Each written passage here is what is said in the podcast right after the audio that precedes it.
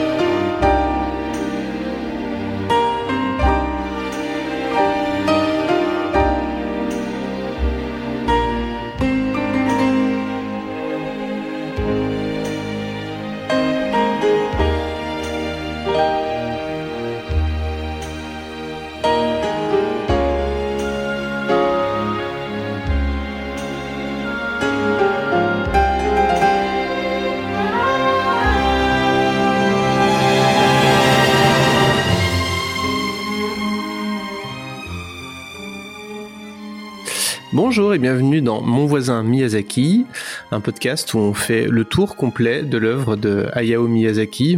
Com- complet ou presque complet, on verra jusqu'à quel niveau de détail euh, on va. Salut Florence, comment ça va? Salut Martin, bah écoute, ça va, ça va bien. Qu'est-ce que t'en penses? Est-ce qu'on de... jusqu'à quel niveau de détail on va aller? Est-ce qu'on va faire tous les mangas, tous les petits croquis qu'il a fait au restaurant euh, sur la nappe en s'ennuyant? Évidemment, on va, on va faire chaque case du, du manga de Nausicaa de la Vallée du Vent. on va faire un podcast par case d'ailleurs. Ah, bonne idée. Ça va prendre un peu de temps, mais pourquoi pas. Euh, donc, euh, comme euh, vous l'avez compris en, en écoutant l'extrait qui était placé avant le générique, et comme Florence vient de le mentionner, aujourd'hui on va parler de Nausicaa de la vallée du vent. On va probablement plutôt partir de, de du film, film d'animation de, de Zurk, qui est sorti en 1984. Euh, mais on va aussi pas mal parler du manga qui, lui, a été publié sur une période de temps beaucoup plus longue. Euh, J'ai plus les, les de, dates exactes. de, de 82 à 94. C'est ça. Euh, puisque le, le film recouvre une petite partie du manga finalement. Il y a, il y a, aussi, il y a aussi certaines différences assez, assez intéressantes d'ailleurs. Oui, en gros, c'est à peu près les deux, les deux premiers tomes, euh, et encore avec, avec des différences de, de personnages et tout ça, mais au niveau récit, on est, on est sur les deux premiers tomes euh, à peu près, c'est-à-dire bah, les deux tomes qui étaient sortis au moment de la production du film. Quoi. Ouais. Donc, euh, donc voilà, aujourd'hui on parle, on parle donc de Nausicaa de la vallée du vent. Euh, Est-ce que tu veux dire un mot sur ce qu'est euh, sur ce qu'est le film Alors on a déjà mentionné euh, l'année de sortie, mais euh, euh, en gros de quoi ça parle et comment ce film est né?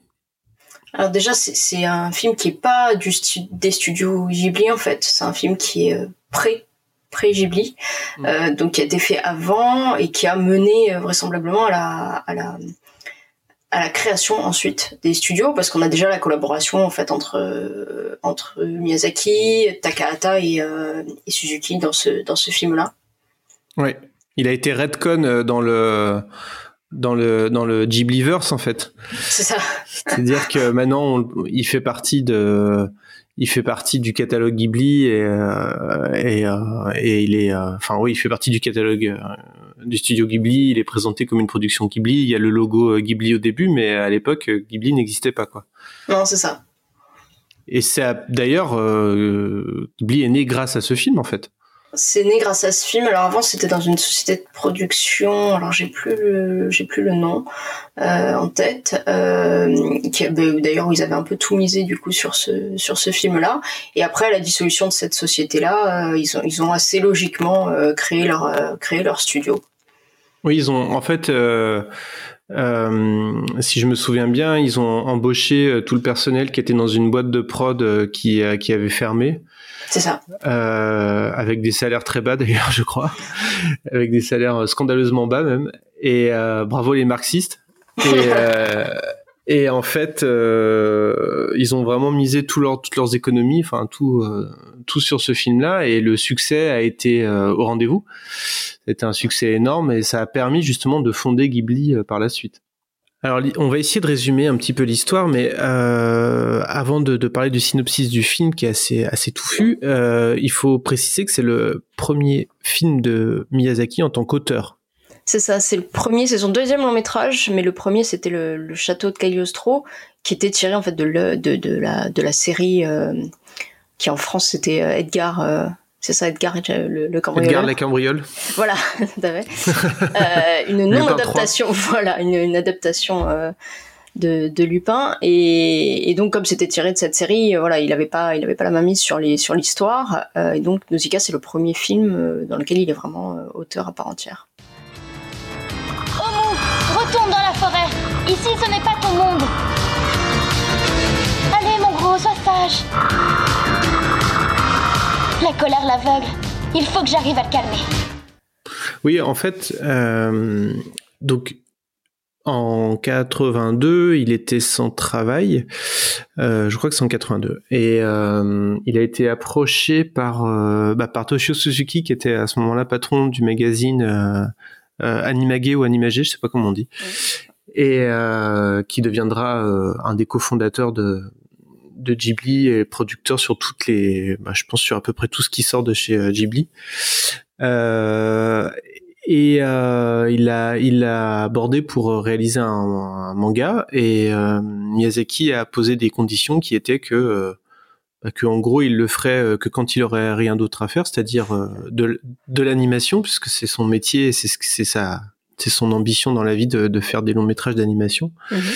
et euh, et aussi euh, et aussi qu'il ait une liberté totale sur l'histoire, ce qui a été accepté et c'est euh, ce qui a donné naissance ensuite à ce projet d'adaptation et aussi c'est à ce moment-là euh, ça se faisait pas du tout de sortir des œuvres originales. Euh. Oui, c'est ça. En fait, on estimait que pour qu'un film euh, marche, ça, enfin, il fallait qu'il qu'il vienne d'une œuvre qui était préexistante et que et que les gens connaissaient. Donc la la, la condition pour faire le film, c'était bah, c'était qu'il y ait avant déjà une un, un, manga en fait. Merci de m'avoir secouru. Tu maîtrises le pilotage à la perfection. Mon père dit que j'ai encore des progrès à faire. L'histoire de Nausicaa, c'est c'est un peu un mélange entre entre Mad Max et un conte écologiste en fait. c'est ça. avec des avions. Avec des, avions et des forêts. euh, c'est une, bah, c'est du post du post-apo, du post-apocalyptique. Alors en plus c'est sa deuxième œuvre euh, de post-apo à Miyazaki parce qu'avant ça il avait sorti la série euh, Conan le fils du futur qui est bon, qui a des qui a des thématiques très différentes mais qui est un post-apo où la base est un peu là où la base est la même c'est que voilà c'est un monde qui a été ravagé et il reste une, des, des poignées par-ci par-là de survivants bah, qui tentent, euh, qui tentent de, de continuer à, à, vivre dans un monde dévasté. Alors il y a une forêt toxique euh, qui s'appelle la mer de décomposition, je crois. Alors c'est la mer de décomposition dans le manga, c'est la Fukai dans le dans le film. Ah oui, je je sais jamais. Euh, c'est vrai qu'il y, y, a des différences de même de traduction. Ouais. Euh, qui gagne du terrain petit à petit et cette forêt a la particularité de d'exhaler des, des spores euh, qui sont toxiques pour les êtres humains. C'est ça, elle répand, elle répand, elle répand des spores de partout. Elle est aidée en ça d'ailleurs par les des insectes géants, euh, des homos entre autres, qui euh, qui en se déplaçant en fait euh, font, font gagner aussi du terrain à la, à la fougaille. Ouais. Et et donc autour de cette forêt de cette forêt toxique euh, essaye de, de, survivre tant bien que mal euh, des êtres humains. Alors, euh, il y a les habitants de la vallée du vent qui sont des gens pacifistes et qui, qui essayent de, de, de, vivre en ne prélevant que le minimum sur la nature en, et aussi en ne, en ne brûlant que le minimum. C'est ça. En ne brûlant en... qu'un tout petit peu de, de, forêt toxique quand elle arrive jusqu'à eux. En, les, en, essayant juste de pas se laisser envahir en fait par la forêt toxique, mais, euh, mais sans, sans, sans détruire euh, trop de choses autour. Et à côté de ça, il y a les, les Tolmecs, qui sont un empire expansionniste, pas très sympathique, même même s'ils sont pas tous méchants. Donc euh, hashtag not all mec, c'est fait. et, euh, et à côté, et donc il y a euh, les habitants de du royaume ou de la cité de PJT. Euh, qui qui sont aussi un peu entre les deux quoi ouais qui, qui sont pas hyper euh, qui sont bon, voilà qui, on sait pas trop enfin dans dans le film on sait pas grand chose sur eux. Euh, dans le manga, on en sait plus et euh, c'est un peu des enfoirés comme les Tolmecs et comme les Dorks et comme tout le monde en fait, à part les, habitants de la vallée du vent. Au final, oui. Enfin, c'est aussi beaucoup leurs euh, leur dirigeants et ceux qui prennent les décisions parce qu'après, on a, on a quand même certains, certains habitants qui, qui aident eux, qui vont aider Nausicaa. donc, bah, c'est un peu comme dans tous les peuples, quoi. Il y a pas mal de salauds au pouvoir et puis après, il y a des pauvres gens qui essaient de survivre comme ils peuvent, quoi. Oui, on va, on va y revenir. C'est vrai que là, pour amuser la galerie, je dis c'est des enfoirés, mais, euh, mais en vrai, euh, avec Miyazaki, tout est beaucoup plus subtil que ça et, et jamais manichéiste. C'est ça. Et après, en plus, même quand on dit euh, les habitants de la vallée du vent, ils sont sympas par rapport au Tolmec, même ça, c'est un peu réducteur parce qu'ils ont quand même une chance, c'est qu'ils habitent dans l'un des endroits qui est le plus le plus protégé en fait. c'est dit au début à cause des, enfin, grâce au vent marin. Euh, ils, ils, ont, ils arrivent en fait à vivre encore dans un environnement qui est assez protégé de la, de la forêt toxique, et du coup, bah, ça, ça aide sûrement à, à bah, être plus sympa quoi. quand on est, un, peu, un, peu, moins en danger tout le temps. C'est vrai, c'est vrai, c'est vrai, c'est très juste. Puisse-t-elle en grandissant avoir la même force que notre princesse? Mmh, D'accord pour la force, mais souhaitons que contrairement à la princesse, elle ait plus de cervelle et n'aille pas jouer avec des champignons mortels. C'est quand même grâce à ça que j'ai trouvé cette carapace de mou. J'en peux plus, moi je suis chargé de veiller sur elle, elle me persécute. Pour une carapace de mou, elle finirait par avoir ma peau. Alors pour... Euh, avant de rentrer dans, dans certaines analyses liées au, au, film et au manga, euh, il y, a, y, a, des inspirations qui sont assez intéressantes dans le personnage de Nausicaa. Euh, Nausicaa, c'était le nom d'une princesse euh, de la mythologie grecque. C'est ça. C'est bien ça. Hein. ça on, va, on va écouter un jeune expert après qui va nous en dire plus, peut-être. Ouais, un, petit, euh, un petit référent en mythologie euh, grecque.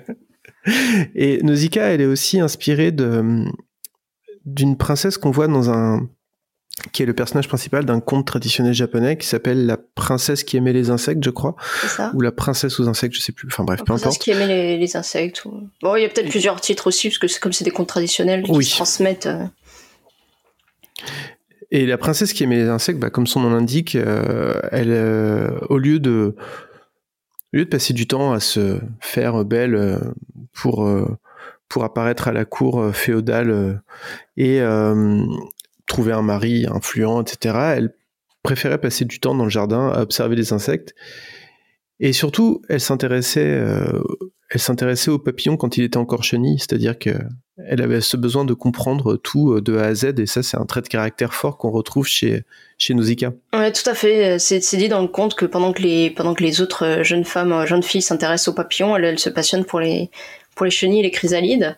Donc elle s'intéresse effectivement à, comment, à comment les choses fonctionnent, à ce qu'elles sont avant de devenir, avant de devenir belles en fait. Et, euh, et qu'elle porte peu d'intérêt à son, à son aspect physique et, et donc euh, voilà qu'elle n'est pas pas l'incarnation de la féminité euh, comme on l'entend.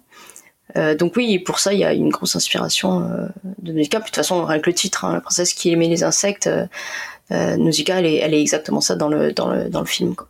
Oui, d'ailleurs, il y a une, un des titres de la BO qui s'appelle comme ça. Quelle belle vallée. Son calme, sa sérénité apaisent le cœur. Raconte-moi ce voyage, tout s'est bien passé? C'était horrible. Dans les contrées du sud, la foucaille a englouti deux nouveaux royaumes. Cette maudite forêt ne cessera-t-elle donc jamais de s'étendre? Où que j'aille, le spectacle est le même. Guerre et famine. Une ombre sinistre plane sur la terre.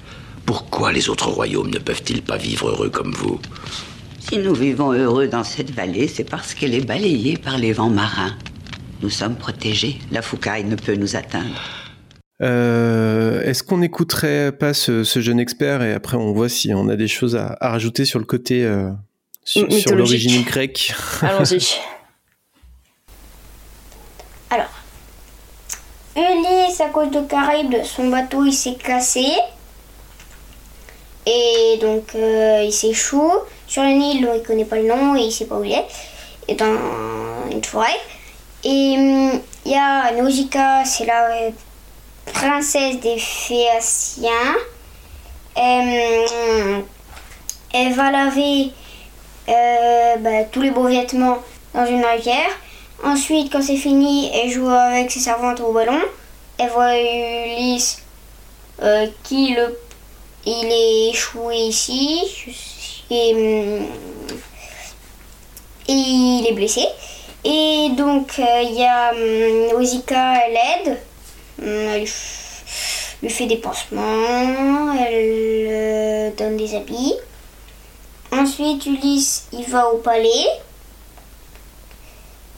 Bah, et ensuite, euh, il repart. En fait, Nausicaa, elle voudrait bien euh, se marier avec Ulysse, mais Ulysse, il était déjà marié à Pénélope qui habite à Ithaque.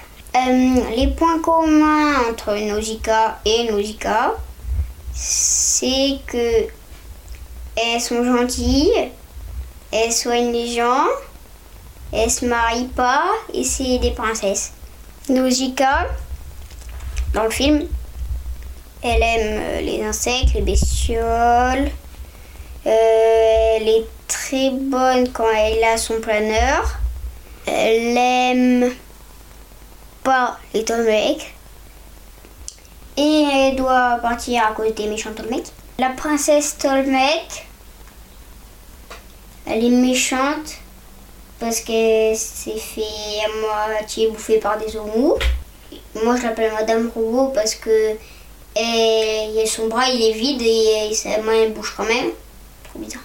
Euh, donc Madame Robot, elle, elle a cassé PJT je crois. Et elle veut rester dans la vallée du vent.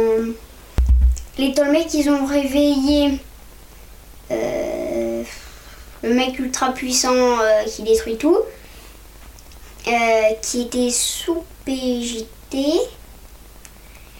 Ils veulent s'en servir pour détruire la forêt. Et tous les petits insectes. Enfin les gros. Les insectes, euh, c'est des gros machins vivants mutants qui protègent la foucaille. Tout le monde qui a peur d'eux. Nausicaa, elle a pas peur d'eux. A un animal, c'est un renard écureuil. Et hum, il s'appelle Teto. Et on dirait vraiment un Pokémon. Euh, c'est devenu son animal parce que euh, il lui a mordu le doigt à Nausicaa. Il lui mord le doigt et donc après il a plus peur. Je sais pas pourquoi. Les Tolmecs, ils font la guerre à tout le monde parce que c'est des grosses pourritures. et, euh,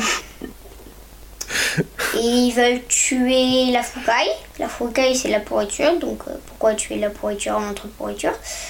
Que j'ai préféré, c'est quand il y a le mec qui détruit tout, qui tire avec sa bouche. Boum Boum boum boum boum boum. Alors le, mec qui détruit tout, c'est euh, on en a pas trop parlé, on en a pas parlé encore. c'est- C'est la raison pour laquelle euh, les Tolmecs envahissent PJT, c'est pour récupérer le contrôle d'un guerrier dieu géant, Un dieu guerrier. dieu, un dieu guerrier géant, euh, qui est, euh, bah, comme son nom l'indique, une créature euh, géante très dans le dans la tradition japonaise du kaiju, Ouais. qui est une, gros énorme pouvoir de destruction massive. voilà. Un, un être humanoïde géant. Alors, il est très intéressant ce, ce dieu guerrier géant. On va, on va y revenir euh, un peu plus tard. Surtout, il est beaucoup plus développé dans le manga et euh, c'est, je trouve, un des points les plus intéressants du manga, ce personnage-là. Mais, Ouais, je suis d'accord. mais d'ailleurs, c'est pas un personnage dans, dans, dans le film, c'est un, Non, il est là. euh, C'est un déclencheur presque. En fait, Euh, il, est- il est là. euh, il déclenche un peu toute l'histoire parce que bah, parce qu'il les, les Tolmecs le mettent dans un dans un avion. Du coup, ça fait cracher l'avion et ça fait cracher l'avion dans la vallée du vent et c'est ça qui va qui va déclencher en fait tout le tout le chaos qui va qui va suivre euh, dans la vallée du vent quoi. Ouais. La réponse est tissée sur cette tapisserie accrochée au mur. Mes yeux ne peuvent plus la voir, mais je me rappelle chaque détail. Regarde le personnage qui se trouve en haut à gauche. Après mille ans de ténèbres, un être vêtu de bleu descendra du firmament et marchera sur les champs tapissés d'or pour renouer les liens entre la terre et les hommes que leur folie avait jadis coupés. Et il guidera toutes les nations de cette planète vers une terre bleue et pure. Euh, Nausicaa, c'est vraiment le film des premières fois. On, on- on l'a dit, première euh, collaboration entre Takahata. Enfin non, pas première collaboration avec Takahata. Ils avaient déjà collaboré ensemble, mais par contre première, premier travail avec euh, Suzuki et Takahata, euh, les trois ensemble. Euh, premier succès. Enfin, pas pour Miyazaki, parce qu'il avait déjà eu pas mal de succès avec Lupin 3, mais euh, en tout cas, euh, premier succès international, Ouais. puisque le film. euh, Vas-y, vas-y. Enfin, premier succès, non, premier succès d'abord japonais parce qu'il y a eu je crois plus d'un million plus d'un million d'entrées. Ouais. Et après au, au national et à l'international, ça se complique un peu l'histoire de l'histoire de Nausicaa. Parce que parce qu'en fait, bah, ils ont été convaincus par des, des exportateurs, euh, des importateurs euh, américains de, de pouvoir euh, avoir le, le film. Et, et là, bon, c'est les années 80, hein, c'est, c'est- c'est- c'était, un peu l'ère de, de, de la VHS et du, et du n'importe quoi en termes de, d'importation, en termes de diffusion. Et du coup, bah, du coup, ça a été n'importe quoi. C'est-à-dire que les, les Américains ont récupéré l'œuvre et ils en ont fait une œuvre autre. Ouais, remontage, recoupage, euh, ré- réduction de réduction du temps, retitrage. Ah oui, tout ce qu'on, Euh, peut faire euh, pour charcuter une œuvre, je crois qu'ils l'ont, fait. Hein, ils ont, ils ont lésiné sur rien. Et en France aussi, du coup, puisque le film est sorti en VHS en France sous tout un tas de titres assez extravagants du genre La Princesse des Étoiles ou Euh, oui, alors Euh. on en a, on a, alors il y a plein de titres, euh, il y a plein de titres. Il y avait la princesse. des- Alors d'abord, je crois que le- aux États-Unis c'était Warriors of the Wind, donc Ouais. le, le- le guerrier du vent. Euh, et après en France, on a eu de mémoire le vaisseau fantôme, la princesse des étoiles, le, le combat des princes de l'espace. Aucun rapport. Et, Ouais, c'est clair. Et donc on a, on a ces, ces titres fantaisistes. On a, alors on les mettra sur le sur le Twitter parce qu'elles elles sont absolument superbes. On a les, les Ouais. jaquettes aussi euh, Oui, oui, oui, oui. qui- qui vont avec ces titres, euh, des jaquettes qui n'ont que des rapports très très lointains avec euh, l'œuvre originale et des jaquettes qui essayent surtout de, de, de surfer en fait sur la mode de l'époque euh, des films de SF, sur Star Wars, sur Dune, enfin surtout tout ce qui pourrait marcher. On y voit très peu Nausicaa parce que c'est une fille et que c'est pas très vendeur, euh, vraisemblablement un, un héros féminin. Surtout habillé comme ça. euh, Oui, voilà, un héros féminin qui est même pas en plus que kawaii, euh, qui est même pas. Enfin, euh, je pense qu'il se disait, bah, si ça vient du Japon, tant qu'à faire que ce soit une, une héroïne kawaii sexy. Et là, pas du tout. Euh, du coup, euh, du coup, ils ont fait n'importe quoi. Et en plus, comme c'était en VHS, il fallait que ça tienne sur 90 minutes, hmm. alors que le film fait deux heures. Donc on a, euh, on a bah, 25 minutes de, de coupé de Ouais. n'importe comment. Euh, donc on a un film qui est tout à fait autre. Alors on a des scènes qui sont coupées, qui sont remplacées par exemple par des par des cartons plus ou moins explicatifs. Euh, on a le- les noms aussi des personnages. Elle, elle devient la princesse Zandra. Pourquoi?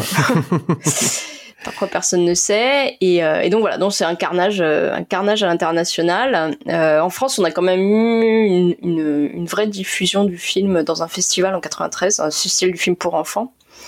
Euh, mais euh, mais avant, euh, sinon avant avant la sortie officielle, voilà, on n'a jamais eu n'a jamais eu les vraies versions quoi. Ouais, moi je l'ai découvert en, je l'ai découvert en, en- dans les années 2000 euh, quand il est sorti au cinéma officiellement en France. Euh, il est sorti hyper tardivement en fait. Hein. Euh, C'était en 2005 ou 2006, 6 ouais, 2006, je crois, Ouais, c'est ça. Et j'avais vraiment pris une claque en, le- en le voyant. Enfin, ça avait été, euh, ça avait été très très fort comme comme souvenir. Je, crois que c'était euh, à l'UGC Orient Express. Petit ange parti trop vite. Euh, que, que, je l'avais vu et euh, et euh, j'avais été profondément marqué par la musique euh, qui est signé Joe Hisaichi, comme pour tous les métrages de tous les longs métrages de, de Miyazaki à partir de là. Donc aussi première collaboration avec Joe Hisaichi. Alors attends, juste Euh, pour, pour, pour clôturer, oui, un peu, euh, pour clôturer un peu l'histoire euh, l'histoire internationale, euh, quand Oui. on dit qu'ensuite il est sorti en 2006, ça, du coup ça a fait beaucoup de mal en fait au, à- bah, à- par la suite. C'est pour ça qu'on a découvert, euh, c'est en partie pour ça qu'on a découvert aussi tard les autres euh, les autres Miyazaki, euh, parce que du coup il voulait absolument plus euh, laisser des, des droits euh, des droits aux autres pays pendant très longtemps. Et, euh, et alors, il y, a une anecdote, la, la lég- la légende dit que quand, euh, quand Weinstein en fait a eu le droit de, de a réussi à acquérir les droits de Mononoke pour euh, pour les USA, euh, Suzuki, le producteur du coup de Ghibli, lui aurait envoyé un, un sabre en cadeau avec juste une note euh, écrite dessus no cut, donc ne pas ne, ne- ne pas faire de coupe, ne pas couper. Je sais pas si c'est vrai ou pas, mais, j'aime bien l'histoire. Alors Miyazaki dit, alors, au début il, il était dit que c'était Miyazaki, qui lui dit non c'est pas vrai c'est Suzuki. Euh, Enfin c'est possible quoi. Moi ça me paraît ça me paraît crédible par rapport à, à Suzuki et, euh, et, et au studio quoi. Non, mais il a l'air gentil, Suzuki. Il a l'air gentil mais en même temps il, il est le producteur de, de Miyazaki et de Takahata pendant des Ouais, années. Donc, Donc, il doit euh, pas être gentil. Donc en fait, c'est-à-dire que je pense qu'on doit, on doit avoir un, un degré à la fois de gentillesse et de- d'extrême fermeté pour euh, réussir à, à, bah, à collaborer avec des, des personnalités aussi fortes quoi. Ah, c'est clair. Ah, Dans, dans, dans le document, euh, dans le documentaire Ten Years, euh, on voit un moment euh, Miyazaki qui envoie Suzuki dire à son fils de rajouter une scène au début du film. C'est tellement, euh, C'est terrible. c'est assez terrible. Et, euh, et euh, donc, et Suzuki le fait. Et après, il lui dit merci pour votre leadership. Ouais. Non, il y a toute une séquence où effectivement Miyazaki l'envoie parler à sa place à son fils et que lui, lui fait l'intermédiaire entre les deux, ce qui doit être, ce qui doit être extrêmement, euh, extrêmement stressant. Euh, de, de ménager tous ces tous ces égos d'ailleurs et, et au final bah, d'avoir quand même ce que lui veut parce que lui il est le producteur quoi donc il a, il a quand même un but euh, à poursuivre euh, qui est qui est de faire enfin de produire un film qui fonctionne quoi Ouais, ouais, ouais, ouais, ouais. Bah, non, ouais, ouais, ouais. Mais il a l'air de leur laisser un contrôle artistique total quand même. oui je pense Euh, à un moment, il dit, euh, il parle de Pogno, il dit qu'il aime pas, par exemple. Oui, mais bon, euh, je pense qu'après, il, fait, il fait sans doute la part des choses, euh, ce qui en fait un très bon producteur, entre ce qui relève de son goût à lui, euh, et puis ce qui relève de ce qui peut fonctionner et de ce qui a quand même des qualités, euh, des qualités quoi qu'il arrive, quoi. Je voudrais savoir si l'espèce humaine est destinée à disparaître engloutie par la foucaille ou s'il lui reste un espoir de survie. Je veux connaître la vérité. Première collaboration aussi avec Hideaki Anno, Ouais. qui, euh, qui a réalisé la séquence de l'éveil du dieu guerrier, justement. Et euh, c'est le réalisateur euh, de, le créateur de la série euh, Evangelion, vous connaissez peut-être comme ça. Et c'est aussi le réalisateur du film Shin Godzilla. Alors c'est très intéressant parce que Shin Godzilla, euh, Shin Godzilla a une parenté évidente avec un court métrage qui s'appelle euh, le alors Giant Gun Warrior appears euh, in Tokyo en français donc euh, ça donnerait quelque chose comme le, le dieu guerrier géant apparaît au-dessus de Tokyo. Ouais. En fait, c'est le- marche sur Tokyo. euh. C'est- le prequel de Nausicaa en fait. C'est un court métrage en, en prise de vue réelle mais en, avec euh, des maquettes qui raconte les, le début des sept jours de feu qui sont les sept jours qui ont vu la destruction du monde euh, mille ans avant le, le début de, des événements de, de- qu'on voit dans Nausicaa. Mhm. Et euh, destruction causée par les dieux guerriers géants, mais aussi par la civilisation industrielle. C'est pas très clair d'ailleurs, en fait, on, on Ah, comprend c'est pas c'est un trop. peu plus le- clair dans le manga parce que euh, ils expliquent carrément que c'est vraiment l'humain qui a créé le qui a créé les dieux les dieux guerriers. Euh, Oui. Dans le film, effectivement, on a un peu l'impression que c'est un, un- quelque chose de, de naturel euh, planqué euh, planqué sous la terre et, euh, et qu'on a qu'on a extrait en fait euh, bah, pour, s'en servir quoi. Alors dans le film, au début, en fait, on voit euh, le, générique d'ouverture du film, c'est une tapisserie qui qu'on voit en détail et qui raconte un peu tout ce qui s'est passé avant, en fait, et qui a été inspiré de la tapisserie de Bayeux d'ailleurs. Que- je suis allé voir pour préparer ce podcast.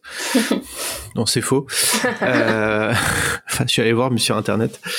Et euh, Grâce à, notre budget illimité, euh, on n'hésite pas, pas à faire des grâce à l'argent de Toshio. Suzuki. Voilà. Et, euh, et on voit, on voit que les dieux guerriers géants ont été créés par des êtres humains dans la tapisserie en fait. Mais sinon, à part ça, euh, c'est pas trop trop dit quoi. En fait, euh, dans le manga, on, je crois, si j'ai bien compris, on explique que ces dieux guerriers géants ont été créés par les humains pour finalement détruire le monde tel qu'il était et, euh, rebooter le monde en fait, euh, en gros, pendant que eux-mêmes l'humanité telle qu'elle existait avant et qui avait conduit à la à, cette société industrielle euh, euh, euh, dévoyée, déclinante, se, se, se, se, rester à l'abri quelque part et pour revivre beaucoup plus tard, quoi. Ouais, c'est ça. Mais on verra après. Il y a, oui, il y a quelque chose de total spoiler. Hein, désolé, mais en même temps, en même temps, voilà. C'est déjà hein, assez dur d'en parler. Du coup, effectivement, si, si, on, si, on, doit omettre des détails, ça va être compliqué.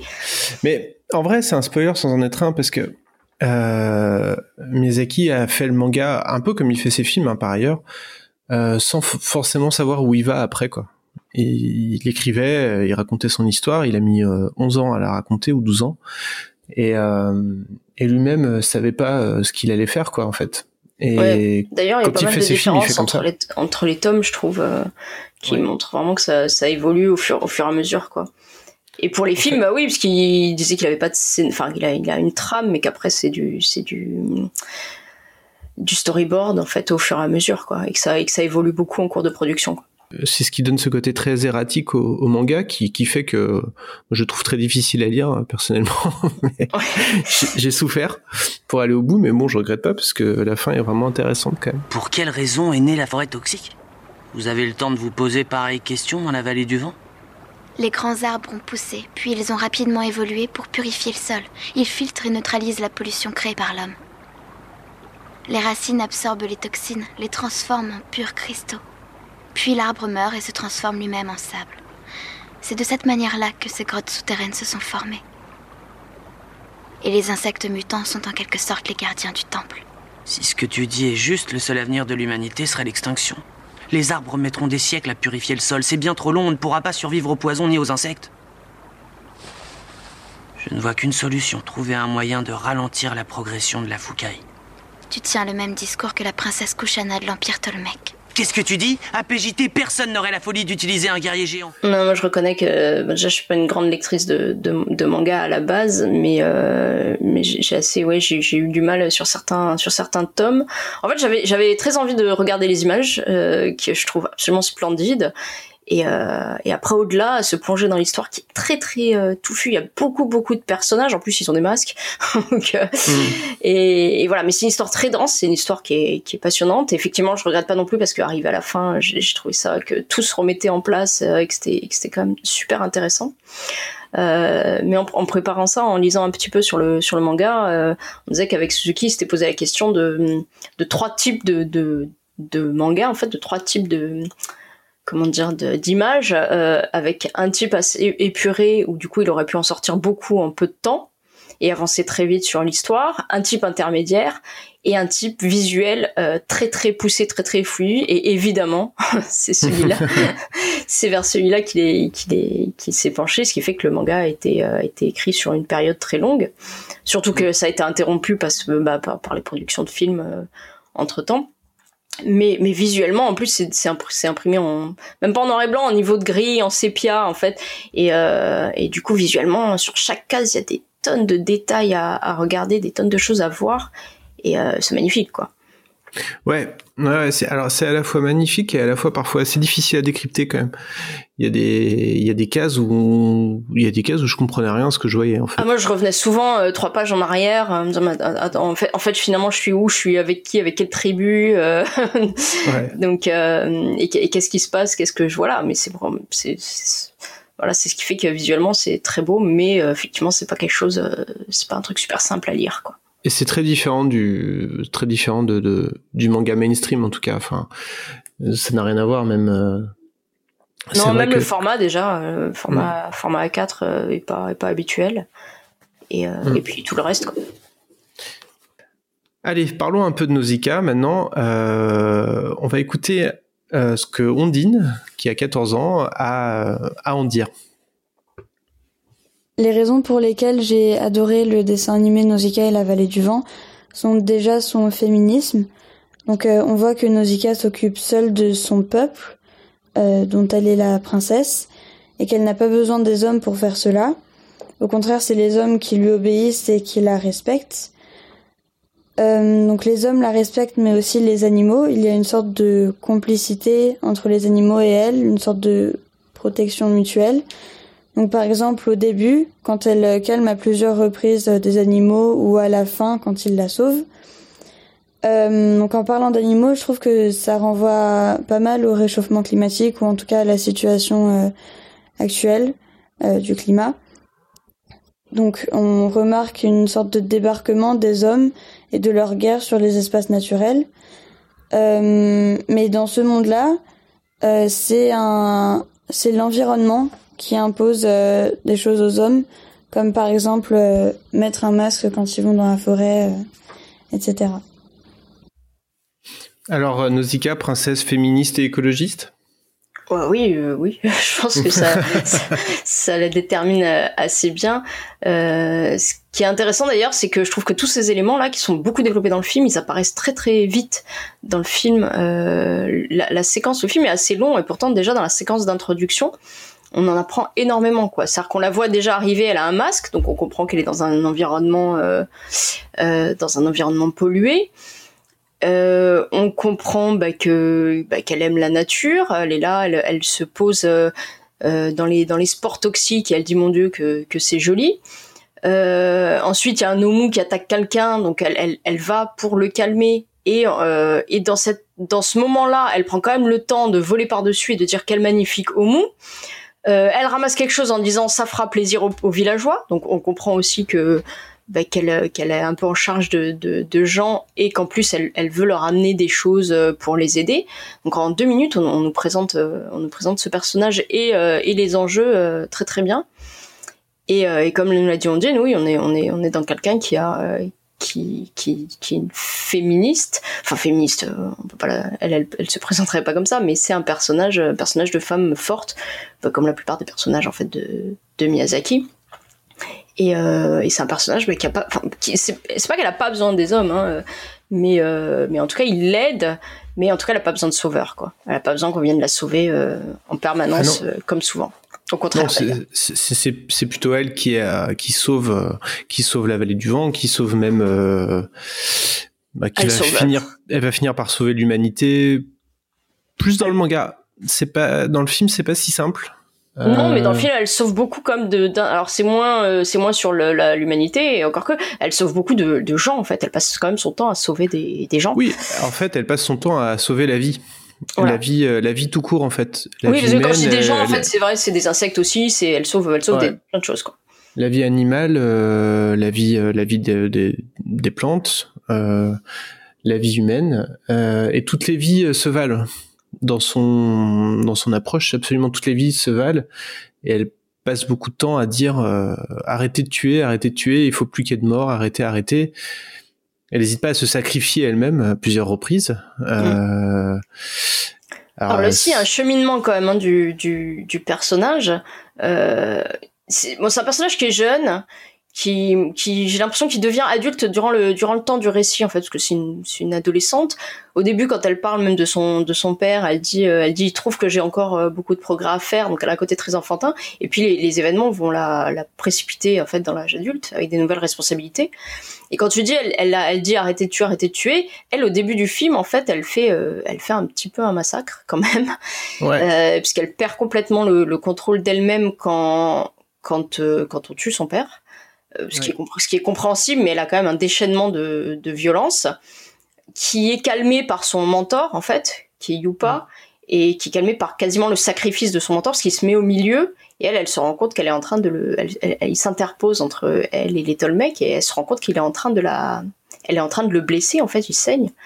Et, euh, et c'est vraiment euh, à partir de ce moment-là où ça va basculer, où elle va prendre conscience déjà qu'elle a cette violence en elle, et du coup, bah, elle a lutté contre euh, contre ça, et, euh, et au contraire, elle, elle dit je veux, je veux, elle- qu'elle qu'elle a eu peur d'elle-même et qu'elle ne veut plus que les gens euh, que les gens meurent, quoi. Au cours de mes voyages, on m'a rapporté une terrifiante rumeur. Sous la ville de Pégité, on aurait exhumé un monstre de l'ancien monde qui dormait là depuis des siècles. Un monstre de l'ancien monde? Un Kiyoshinei. Un dieu guerrier géant Un de ces guerriers qui ont détruit le monde en sept jours seulement? Oui, c'est hyper intéressant. Euh, c'est une héroïne. euh, c'est pas une héroïne sans peur et sans reproche déjà, puisque elle a des, elle a des peurs beaucoup et elle a des, elle, elle a des reproches puisque elle se reproche beaucoup de d'avoir massacré euh, tous ces hommes euh, sous le coup de la colère. Et ça, je trouve ça hyper hyper intéressant et, et rare et précieux. Et euh, pour faire une petite parenthèse, en ce moment, euh, enfin, j'ai regardé euh, les deux saisons de Mandalorian avec euh, avec mes, mes enfants Ouais, nous aussi. et ma, et ma tendre et chère. Et, euh, et je trouve que, et en fait, les enfants, enfin, moi, je trouve qu'il y a, j'aime bien cette série, je la trouve vraiment cool, mais il y a, je trouve qu'il y a beaucoup trop de morts, en fait.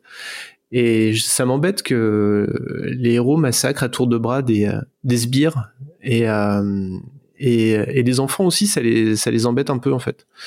Ils m'ont dit à plusieurs reprises, euh, Oh, quand même, euh, il tue beaucoup de gens, le Mandalorian. Oui, Et- côté euh, la fin justifie les moyens. euh. Et, et, et là, j'apprécie énormément le fait que, bah, au début, à un moment donné, au début du film, elle va massacrer des sbires aussi. Ben ouais, c'est, en fait, ça va pas rester anodin. En fait, ça a un sens et c'est pas, c'est pas rien quoi. Non, c'est pas rien, ça, ça va même pas mal déterminer euh, toutes ces actions ensuite, quoi. Mm.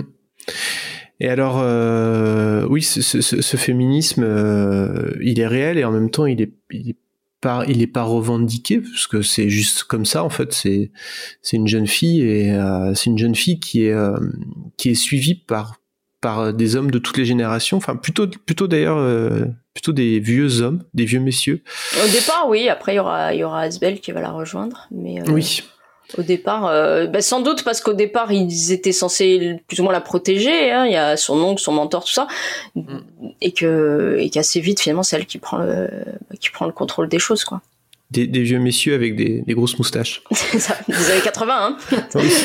la moustache.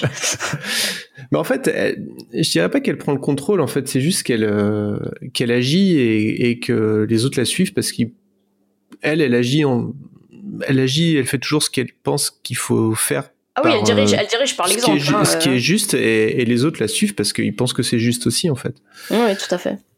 Euh, au contraire de des autres personnages qui sont eux dans le schéma classique du, du leader qui qui euh, bah, qui manie euh, d'ailleurs euh, de différentes façons des des sbires, des soldats, des, euh, des Oui, bah, on pourra en reparler. On va, on va, on va comparer un, un peu plus tard le, le personnage de, de Nausicaa et de Kushana. Et, et euh, en- en- dans, dans la comparaison, il y a leur mode de leadership qui est très très différent, évidemment. Et euh, alors, on l'a dit un petit peu aussi, c'est une, c'est une vraie figure messianique. Hein. C'est une figure messianique qui va se creuser au fil des minutes du métrage et au, et, et au fil des pages du, du manga, mais mais c'est pas un manga, c'est pas un, messie chrétien? Non, c'est pas un Euh, petit chrétien. Pourtant, il y a quand même des scènes un peu, un peu christiques euh, où elle, elle fait un sacrifice, les bras en croix. euh, mais bah, comme beaucoup chez Miyazaki, j'ai l'impression que ça mélange plein de, plein d'influences, plein de, voilà quoi, d'un, peu, d'un peu partout. Et ça, ça commence par la par la séquence que qui m'avait euh, bouleversé euh, dès les premières minutes quand j'ai découvert le film de la, la séquence d'ouverture que tu as bien décrite tout à l'heure que je trouve que les, les 15 premières minutes du film sont euh, c'est génial quoi. Ah, ça pose Euh, absolument tout, euh, tous les enjeux, tous les personnages. euh, Et, et donc le, le- elle recueille euh, le petit écureuil renard et euh, elle se laisse mordre par lui pour euh, lui faire comprendre qu'il qu'il doit pas avoir peur d'elle.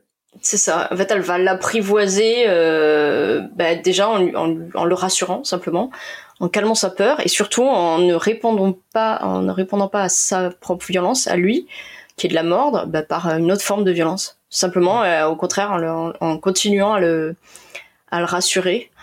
Euh, Il y a quelque chose un peu du voilà du coup elle va l'apprivoiser et à partir de ce moment-là surtout il va vraiment devenir son allié quoi c'est-à-dire qu'il va il va quand même l'aider enfin ensuite elle a elle a besoin de lui en tout cas comme euh, comme comme support elle a- ça lui fait du bien ensuite euh, qu'il soit là quoi.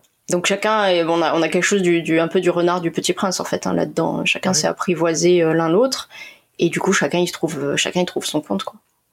Oui, c'est vrai, j'avais pas pensé euh, Comment n'ai-je point pensé à Saint-Exupéry? Chez Miyazaki, ça me paraît assez évident. Euh, alors après, il y a toute cette, histoire de, prophétie qui est hyper, que je trouve aussi hyper intéressante. C'est une figure aussi messianique ambiguë, puisque on nous parle d'un d'un être vêtu de bleu euh, et avec des ailes qui va arriver et en gros sauver le monde. Euh, et on nous dira jamais si c'est elle ou pas. Et finalement, c'est à la fois euh, chaque personnage de l'histoire et, le spectateur qui devra décider si c'est elle ou pas. Enfin, moi, je le, comprends comme ça. Je sais pas ce que tu en penses. Oui, bon, il y a, y a là, il y a Obaba qui, qui fait référence, là, la, vieille dame du village, euh, qui est un peu, alors qui est, euh, qui est un peu un cliché, c'est-à-dire qu'elle est aveugle et qu'elle a la connaissance, évidemment. donc, et qui, qui, fait référence au début, c'est elle qui explique la prophétie, et ensuite à la fin, quand quand quand Nausicaa est là vêtue de bleu, en fait, survolant les, les Omu. mais après, il y a un côté prophétie un peu autoréalisatrice, quoi. C'est-à-dire qu'elle elle, elle, a grandi avec cette cette histoire, Nausicaa. Le, tous les peuples apparemment ont grandi un petit peu avec cette légende et bon bah du coup, euh, du coup évidemment, euh, dès que quelque chose colle à cette euh, à cette légende, bah tout le monde tout le monde y voit l'image du Messie, mais, on y met un petit peu ce qu'on ce qu'on y veut effectivement. Mmh. en fait, quand elle plane habillée en bleu avec son son, son planeur, bah, ça fait la forme d'un d'un personnage volant en fait. Enfin, de loin, il croit qu'à chaque fois que c'est un être, un oiseau, est-ce que c'est un oiseau? Est-ce c'est un avion? Et non, c'est Nausicaa. Non, c'est Nausicaa, de la vallée du vent. Et je trouve ça hyper intéressant en fait aussi de, de, de dire bon bah finalement chacun projette euh, ce qu'il a envie d'y projeter quoi. Et d'ailleurs dans le dans la sur la tapisserie c'est un homme.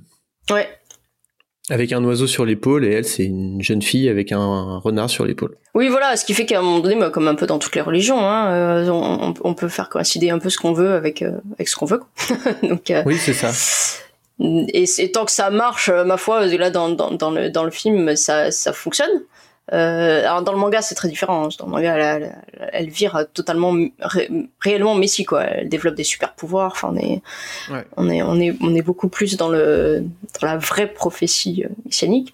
Dans le film euh, non on est plutôt dans, dans une interprétation assez assez libre quoi. Ouais ouais. D'ailleurs il y a une scène clé à la fin du film qui a été qui était beaucoup plus messianique et c'est Takahata et Suzuki qui ont qui ont fait en sorte que ça le soit moins. C'est euh, bah, la scène avec les Omu justement, avec le raz de marée, euh, le grand raz de marée d'Omu à la fin, ou euh, dans le, alors spoiler. Bali spoiler, avancez de quelques secondes si vous voulez pas être spoilé de la fin du film.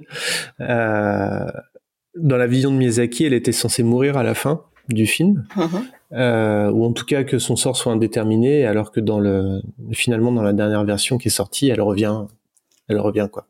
Alors aussi, voilà, il y, a un côté très. Elle, enfin, elle meurt, on en est presque sûr, et elle revient à la vie euh, aidée par les, par les, les Villageois, nous sommes venus dans votre vallée pour parler de paix, pour unifier les pays frontaliers et bâtir une seule et grande nation. Votre royaume est bordé par la forêt toxique qui gagne du terrain. La foucaille va vous envahir. Votre peuple est en voie d'extinction. Unissez-vous au peuple Tolmec pour qu'ensemble nous puissions brûler la foucaille. Qu'est-ce qu'on a envie de dire d'autre sur euh, Nausicaa? Est-ce qu'on a d'autres choses à dire ou pas? Ou est-ce qu'on passe à la suite?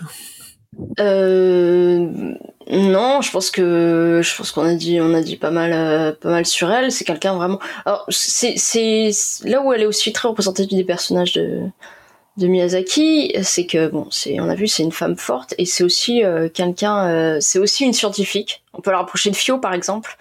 Euh, qui est à la fois une aventurière, c'est-à-dire qu'elle n'hésite pas à partir là sur son planeur, faire des choses totalement improbables et dangereuses, et c'est une scientifique, elle s'est, elle s'est créée comme un laboratoire euh, pour euh, comprendre la foucaille, et on, comprend qu'elle est très intelligente, parce que ce que visiblement certains cherchent depuis des, décennies, voire des siècles, comme son mentor, elle, en quelques années, elle l'a, elle l'a recréé dans son laboratoire et elle a compris en fait le fonctionnement de la foucaille, elle a compris que la foucaille n'est pas euh, là que pour détruire, enfin n'est pas là pour détruire en fait, mais est là pour au contraire purifier au final la nature. Euh, donc c'est un personnage qui a qui a, un peu toutes les qualités quoi. Elle est, aventurière, elle est intelligente, elle est, c'est une, scientifique, elle euh, elle maîtrise très très bien le, vol, ce qui est évidemment très important dans le monde de, Miyazaki et dans le monde où elle vit.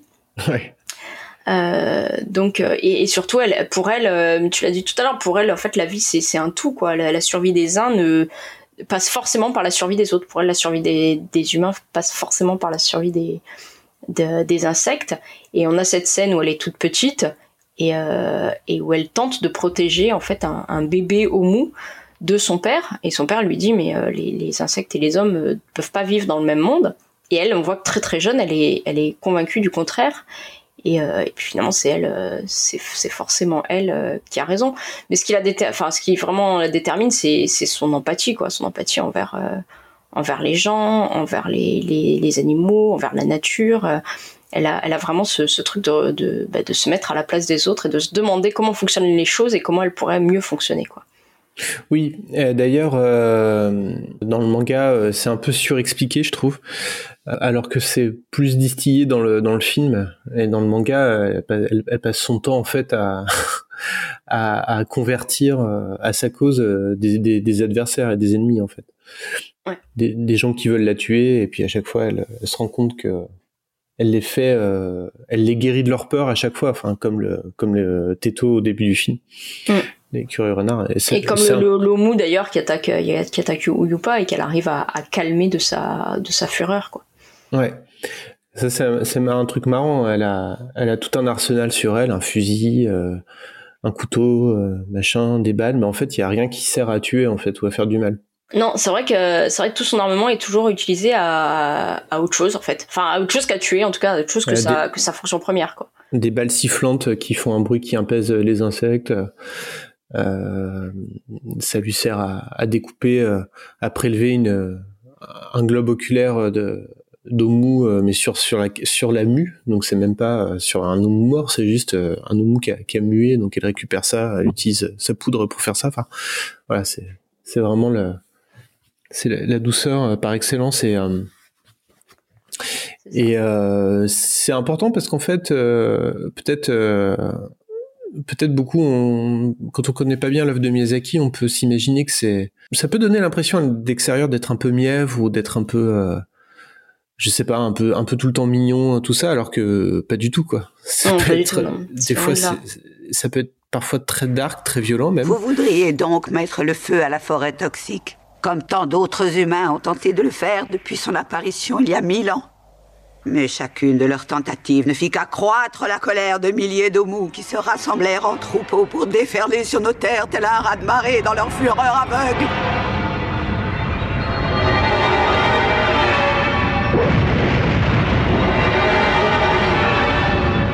Des nations furent écrasées, des cités avalées, les Omus poursuivirent ainsi leur marche dévastatrice jusqu'à ce qu'ils finissent par mourir de faim. Puis, peu à peu, la moisissure prit naissance sur les milliers de cadavres et remplit l'atmosphère de poisons mortels.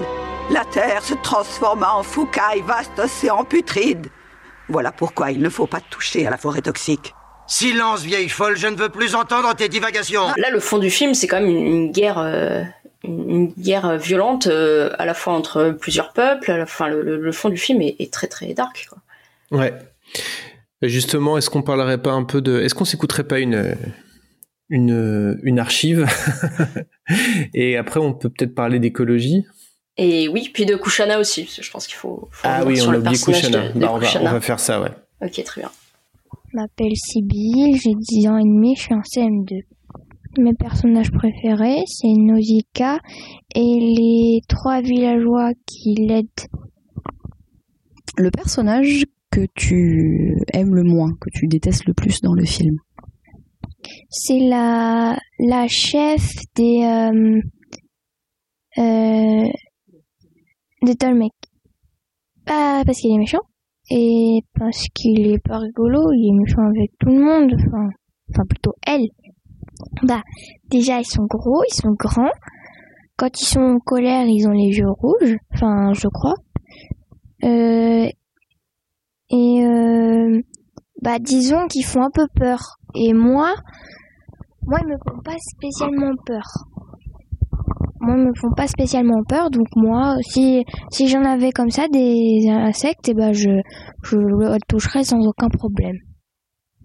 Quand elle rencontre Teto, elle y réagit calmement. Elle est très calme et euh, elle essaye de le rassurer, euh, même si ça, même si même si euh, il lui, elle l'a mort, elle a compris qu'il a peur et elle réagit calmement, doucement. Elle essaye de le rassurer, même si, euh, même si il l'a mort. Pourquoi j'aime beaucoup ce film? Eh ben, tout simplement parce que je l'aime beaucoup. Il est, il y a beaucoup de choses euh, dedans. Euh, on voit aussi que des, il y a des personnes comme Nausicaa qui, même si euh, la peur règne dans leur royaume ou enfin dans leur pays, bah euh, ils réagissent bien, ils sont calmes. Alors ça dépend des moments. Par exemple, quand Nausicaa voit son père mort, elle est très en colère. Mais sinon, à chaque fois, elle réagit très calmement, elle est très douce. Et elle réussit, elle euh, réussit elle, elle- elle essaye de réparer la situation. Alors, euh, Kushana. Kushana. On a euh, commencé. C'est intéressant. C'est hyper. Pardon, excuse-moi, je te coupe, mais euh, du coup, c'est intéressant, je trouve. De, euh, les, les, les enfants euh, ont un regard en général assez différent des adultes sur ce personnage. Euh, oui, bah, on a vu, euh, pour, pour tout le monde, elle est, elle est très très méchante. Euh, c'est quoi, une pourriture qui combat de la pourriture. Euh, elle, est, alors que comme on est chez Miyazaki, évidemment, elle n'est pas que méchante, mais ça, nécessite quand même vraiment de, oui, de, de, de- d'analyser en profondeur le, personnage. Euh, mais évidemment, le héros c'est Nausicaa. Euh, Kushana, elle est pas sympa avec Nausicaa et, et donc ça en fait, ça en fait l'antagoniste parfait. Mais, mais si on réfléchit, en fait, sur le papier, elles ont un peu le même but dans la vie, c'est-à-dire que toutes les deux, elles sont princesses, toutes les deux, elles sont en charge de leur, de leur peuple, et toutes les deux, elles aimeraient euh, prioritairement assurer la survie, évidemment, de leur, euh, de leur, de leur peuple, euh, mais elles n'ont pas du tout, du tout la même, la même approche des choses. Kushana, elle est vraiment dans une posture vraiment guerrière, destructrice, et pour elle, euh, pour elle, c'est eux contre, eux contre la nature, eux contre les insectes, eux contre la foucaille. Et pour elle, en fait, la, la survie des uns euh, ne passe que par la destruction des autres. C'est-à-dire qu'elle n'envisage la survie de, de, de l'humain et des Tolmecs euh, que par la, la destruction de la foucaille, la destruction des insectes. Euh, et, et on va se rendre compte quand même dans l'histoire que elle n'est pas comme ça pour rien, quoi. Elle est pas. elle est pas- pourquoi est-elle aussi méchante? Bon, Parce que parce qu'elle a des raisons quand même. Et elle, elle déjà, on, on se rend compte qu'elle a été mutilée en fait par les insectes. Euh, qu'il lui manque un bras et visiblement euh, elle- elle n'a pas que Et ça plus encore. Et plus et bien plus encore Euh, donc euh, donc effectivement elle a, elle a du ressentiment envers les, les Ça, c'est c'est pas le cas dans le manga, non? Euh, non, par contre, euh, non. Euh, bon, par contre, dans le manga, elle a une histoire familiale explicite, Ouais. assez, assez, assez compliquée, et pareil, qui, qui peut expliquer beaucoup de choses. Euh, et Nausicaa, on l'a vu qu'à côté de ça, elle a une approche où elle envisage la survie des uns, euh, justement par la survie de, de tous.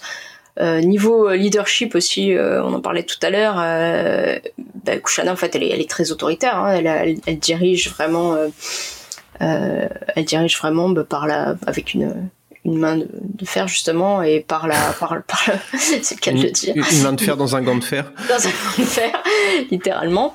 Euh, et et elle, bah, elle, elle ordonne, elle donne des ordres et tout le monde, tout le monde s'exécute. Euh, alors que, alors que Nausicaa, elle, elle, elle, elle dirige par l'exemple. Elle dirige aussi beaucoup par l'affect. En fait, on a une scène qui est assez, euh, assez dingue où euh, pour euh, faire obéir les, les gens qui sont avec elle en fait et euh, parce qu'elle sait ce qui elle sait comment ils doivent se poser en fait. Il y a, y a ce, ce fameux cette bataille euh, aérienne. Et elle elle essaye de sauver du coup les les les gens de la vallée du vent qui l'accompagnent. Et comme ils obéissent pas parce que bah ils, ils pensent pas que enfin voilà ils savent pas ce qu'ils doivent faire elle enlève en fait son masque euh, et du coup, ils obéissent simplement pour qu'elle remette son masque parce que bah, c'est toxique et qu'elle est en train de s'empoisonner. Donc il y a un côté euh, leader, mais par l'affect, euh, qui, qui fait que bah, les gens font ce qu'elle veut euh, parce que les gens l'aiment en fait. Euh, parce que gens l'aiment et parce qu'ils tiennent à, à elle. Bon, il y a un côté chantage affectif, hein, un peu d'ailleurs, euh, dans, ce, dans, ce- dans cette scène-là. c'est faites ce que je veux, sinon je vais mourir. mais, euh, mais en tout cas, bah, ça, ça, ça, fonctionne parce que ça va avec, euh, avec sa manière euh, d'être et puis parce qu'elle elle montre toujours, toujours l'exemple de toute façon. Quoi. Elle est toujours prête, elle, à se mettre en avant et à faire, et à faire ce qu'il faut, même si elle est en danger. Et, et là où Kushana, voilà, une approche, une approche très différente.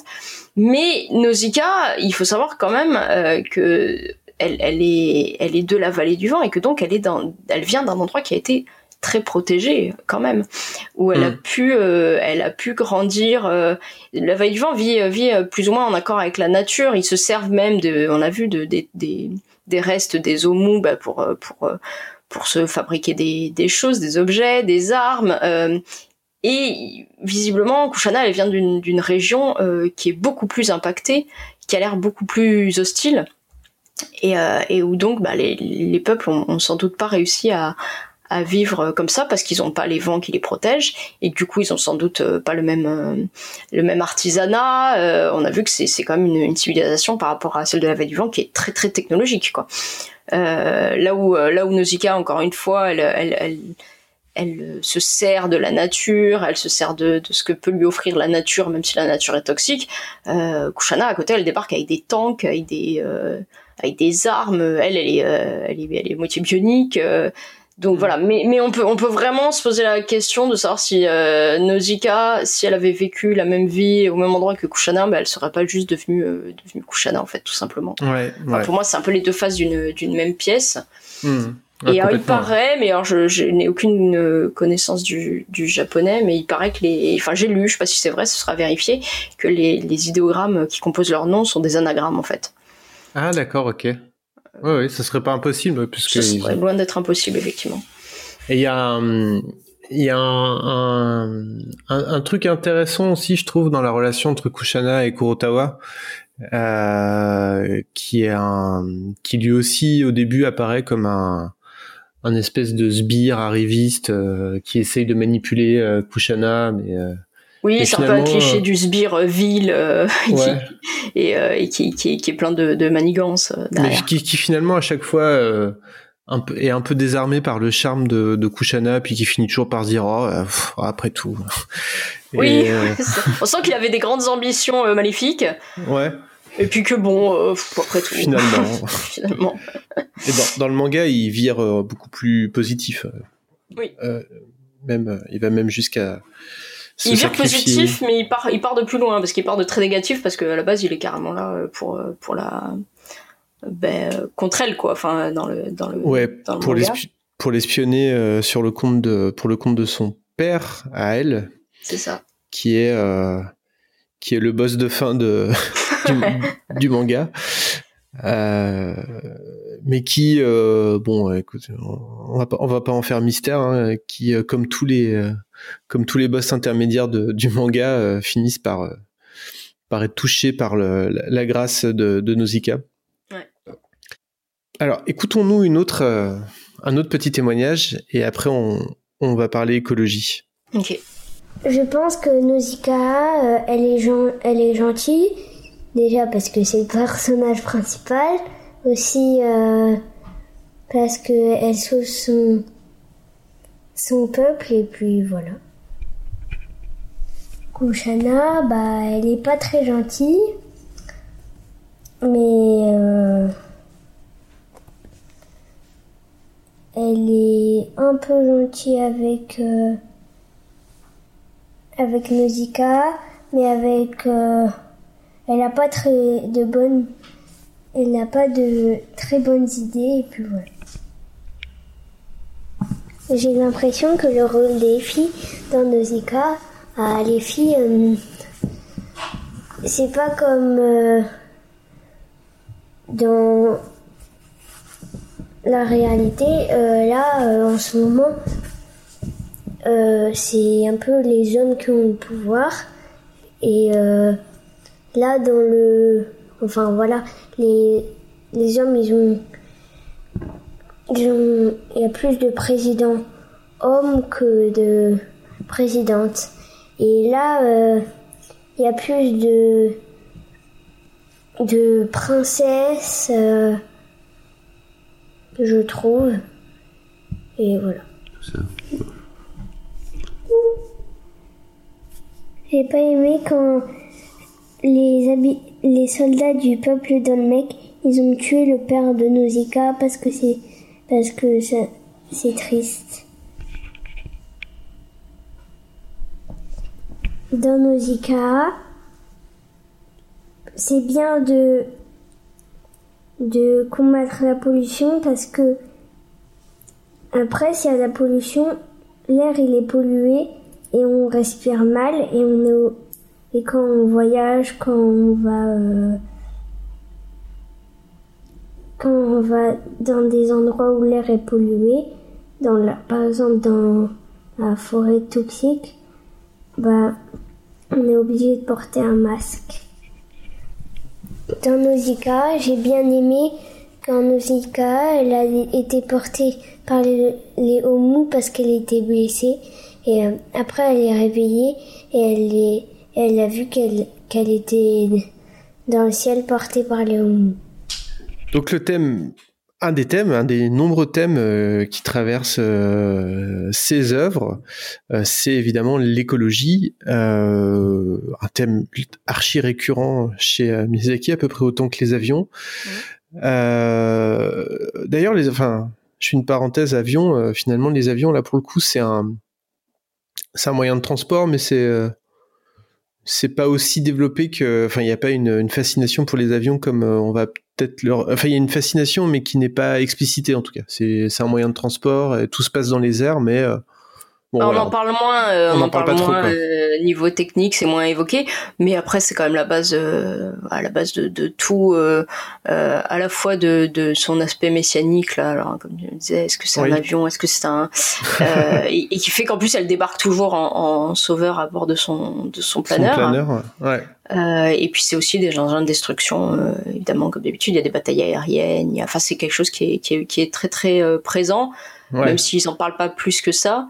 Et puis, euh, et puis cette obsession du vent bah, qui va avec euh, le fait qu'elle, par exemple, elle a pas un avion, elle a des planeurs, quoi, contrairement à, Kushana. Oui. Et, euh, et cette, bah, cette obsession euh, permanente du, du vent, on l'a vu, un hein, Ghibli, c'est le nom d'un vent à la base. Mm. Et, et là, bah, encore une fois, le vent, il est, il est, il est, c'est lui qui sauve la, la vallée. C'est, bah, c'est grâce à ça aussi qu'elle est aussi, aussi efficace sur son, sur son planeur. Et puis il y a même une petite phrase d'ailleurs euh, bah, sur lequel on peut, on peut revenir par rapport au fait qu'on disait à l'instant que Kushana et Nausicaa c'était un petit peu les ben, un petit peu les mêmes mais qui avaient évolué différemment. C'est que Yupa à un moment donné le, le mentor de, de Nausicaa il, il baptise un, un enfant dans le dans le dans le village. On l'attend pour qu'il lui donne un nom. Et donc il lui donne un nom et il lui dit euh, il lui dit euh, en, espérant qu'elle qu'elle vive sous des vents favorables en fait. Ah oui. Euh, ce qui veut bien dire que bah, l'enfant une fois qu'il est né, selon sous quel sous quel vent il évolue, sous quel sous quels auspices il évolue, bah, il deviendra quelque chose de très de très différent. Oui, tout à fait. Oui, oui, oui. Euh, et, et, dans le manga, il y a, je pense, à peu près 450 euh, avions qui se crachent. ah oui, c'est de, toutes les formes, de tous, les, tous les genres, qui explosent, qui se tirent dessus. Euh, et, et, dans le film, il y a des, des hydravions. Là encore, encore une fois, dans, dans Nausicaa, il y a aussi des hydravions. Là, cette espèce d'hybride magnifique entre, mm. entre la mer et l'air, le, et l'air, quoi. Enfin bref, donc ouais, donc les avions, euh, donc les avions toujours, hein, de toute façon à chaque fois, euh, et, l'écologie, alors euh, c'est le ressort principal de l'histoire. Enfin. ouais, ça a beaucoup, été associé du coup à Nausicaa pour, pour entre autres pour ce, ce sujet-là, quoi, comme film. Il y a une des inspirations extérieures du film, c'est la tragédie de la baie de Minamata, qui est le, une baie au, Japon qui a été empoisonnée pendant des années et des années par, euh, par des rejets d'une usine, mm. des rejets de métaux, lourds dans la mer, euh, ce qui a ce qui a donné, euh, bah, ce qui a provoqué des maladies très graves, euh, un empoisonnement au mercure chez euh, les euh, chez les habitants. Euh, ce qui est intéressant, c'est que cette histoire d'empoisonnement de la mer, c'est aussi ce qui va être euh, de baie, c'est aussi la base du film euh, Shin Godzilla, donc de Hideaki Anno, euh, avec aussi une inspiration assez directe de, de, de Fukushima dans le cas de, de Shin Godzilla, mais euh, c'est marrant de voir que, que Anno et, et Miyazaki vont se côtoient comme ça, euh, euh ils s'estiment beaucoup mutuellement et euh, ils vont tous les deux parler de d'écologie et d'évolution de l'humanité, mais euh, chez Anno, c'est beaucoup plus beaucoup plus dur. Et, je pense que c'est pas une coïncidence si Anno a réalisé le le, court métrage sur l'éveil des dieux des dieux guerriers et des sept jours de feu et, que Miyazaki a fait le reste. Bon, la baie de, Mina, la baie de Minamata, et l'écologie. Alors, euh, toi, comment tu vois le, côté écologique dans, dans Nausicaa? Euh, Dans Nausicaa et d'ailleurs dans, dans Miyazaki euh, de manière générale, euh, moi, je trouve qu'il y a vraiment une notion d'écologie euh, miyazakienne qui est, euh, qui est assez particulière. Parce que lui, je pense que si on lui demande, il se, il se décrit pas comme un, comme un écologiste. Il dit que de toute façon, voilà, en plus il fume trop pour ça, pour être, pour être écolo et que et que bah, qu'il a des activités qui sont qui sont polluantes. Euh, mais hum, la, la en fait chez, chez Miyazaki la, la nature déjà c'est jamais une pauvre victime sans, sans défense hein. genre que ce soit dans Nausicaa dans Mononoke ou ça elle, elle en réponse à l'agression humaine euh, la nature globalement elle détruit tout sur son sur son passage aussi. Euh, donc euh, effectivement on est loin d'une d'une fable écologique un peu mièvre où l'homme serait très très méchant et où la nature subirait euh, subirait sans sans rien dire et, euh, et en fait, on, va, se rendre compte dans le film que, euh, bah, que ce qui passe pour une agression de la nature, c'est en fait juste la nature qui se répare, euh, qui se répare toute seule. On, a l'impression, la fougaille, en fait, on a l'impression que ça a été, bah, c'est la, comment dire, c'est la, conséquence des actions qu'ont eu les hommes il y a mille ans. Et quand on écoute euh, Kushana, on a l'impression que c'est euh, voilà la foucaille contre l'humain, quoi. C'est-à-dire que une sorte de bataille. Et si on s'intéresse euh, à, la foucaille, à ce que Nausicaa a découvert et à ce qu'ils vont, vont, découvrir durant le film, on se rend compte qu'en fait la nature, elle a juste enlevé l'humain de l'équation, en gros. C'est-à-dire qu'elle, enfin, c'est pas eux contre nous, c'est pas de la destruction, c'est juste qu'elle se, elle essaye de se soigner elle-même, de se réparer elle-même, de se purifier euh, puisqu'on se rend compte que sous la Foucaille, il y a des, des, des, des, grottes souterraines en fait euh, totalement euh, où l'air est totalement pur. Et, euh, et, en fait, on, réalise que la Foucaille, c'est juste le, le poison qu'ont injecté les hommes mille ans avant qui, bah, qui ressort, quoi, qui est recraché, qui est recraché un petit peu partout. Et dans la notion d'écologie de Miyazaki, euh, moi j'ai l'impression, alors je sais pas si, si, tu vois la même chose que moi, mais qu'il donne jamais ni des solutions ni des leçons. En fait, c'est on est presque un peu dans le constat, quoi. Euh, mm. bah, l'homme, euh, l'homme, voilà, l'homme, il dans sa course au progrès, il endommage la nature. Euh, et, et, et, et, en fait, de cette manière-là, dans leur course à leur propre progrès, ils, euh, bah, se, ils se suicident, euh, se suicident eux-mêmes en fait. Hein, ils courent à leur perte euh, là-dedans. Et en même temps, il y a un paradoxe, c'est que Miyazaki, il a quand même une passion pour la technologie. Pour les avions, mais pas que, hein, mais pour voilà, pour tout ce qui est pour tout ce qui est technologique, qui fait que j'ai pas l'impression qu'ils prennent vraiment parti. Hein, j'ai pas l'impression que c'est le genre d'écologiste qui dit on devrait retourner tous élever des chefs dans le dans le Larzac et et, arrêter nos, actions. Mais j'ai l'impression que, à l'instar de Nausicaa, euh, ce qui se demande plutôt, c'est comment on pourrait nous continuer à évoluer euh, bah, d'une manière satisfaisante, mais en accord avec la nature, quoi. Mais sans euh, sans la détruire. Pour moi, c'est pas technologie contre contre nature, quoi. C'est plutôt toujours une réflexion de comment est-ce qu'on pourrait harmoniser ça en fait pour que bah, personne personne ne, ne souffre dans l'histoire. Oui, alors euh, bon, je vais spoiler le manga, désolé, bouchez-vous les oreilles pendant 5 minutes encore si vous voulez euh, ne pas être spoilé par le manga, mais on apprend dans le manga que les, la forêt toxique, les insectes, tout ça sont des, créations humaines en fait. Et que c'est les êtres humains d'il y a mille ans qui avaient créé ça pour, euh, pour filtrer justement les saletés qui avait été causé par la civilisation industrielle. Et finalement, le constat de, de Nausicaa, c'est que bah, toutes les vies ont le droit d'exister en fait. À la fois les vies humaines, à la fois les êtres humains euh, qui, euh, qui se sont adaptés à la vie euh, avec les, les sports toxiques pas loin, dont l'organisme a muté et qui eux aussi méritent de continuer de vivre après que la purification par la nature sera faite. Et finalement, ce qui compte, c'est la vie et, que la, vie soit équilibrée, quoi, comme, comme, tu dis.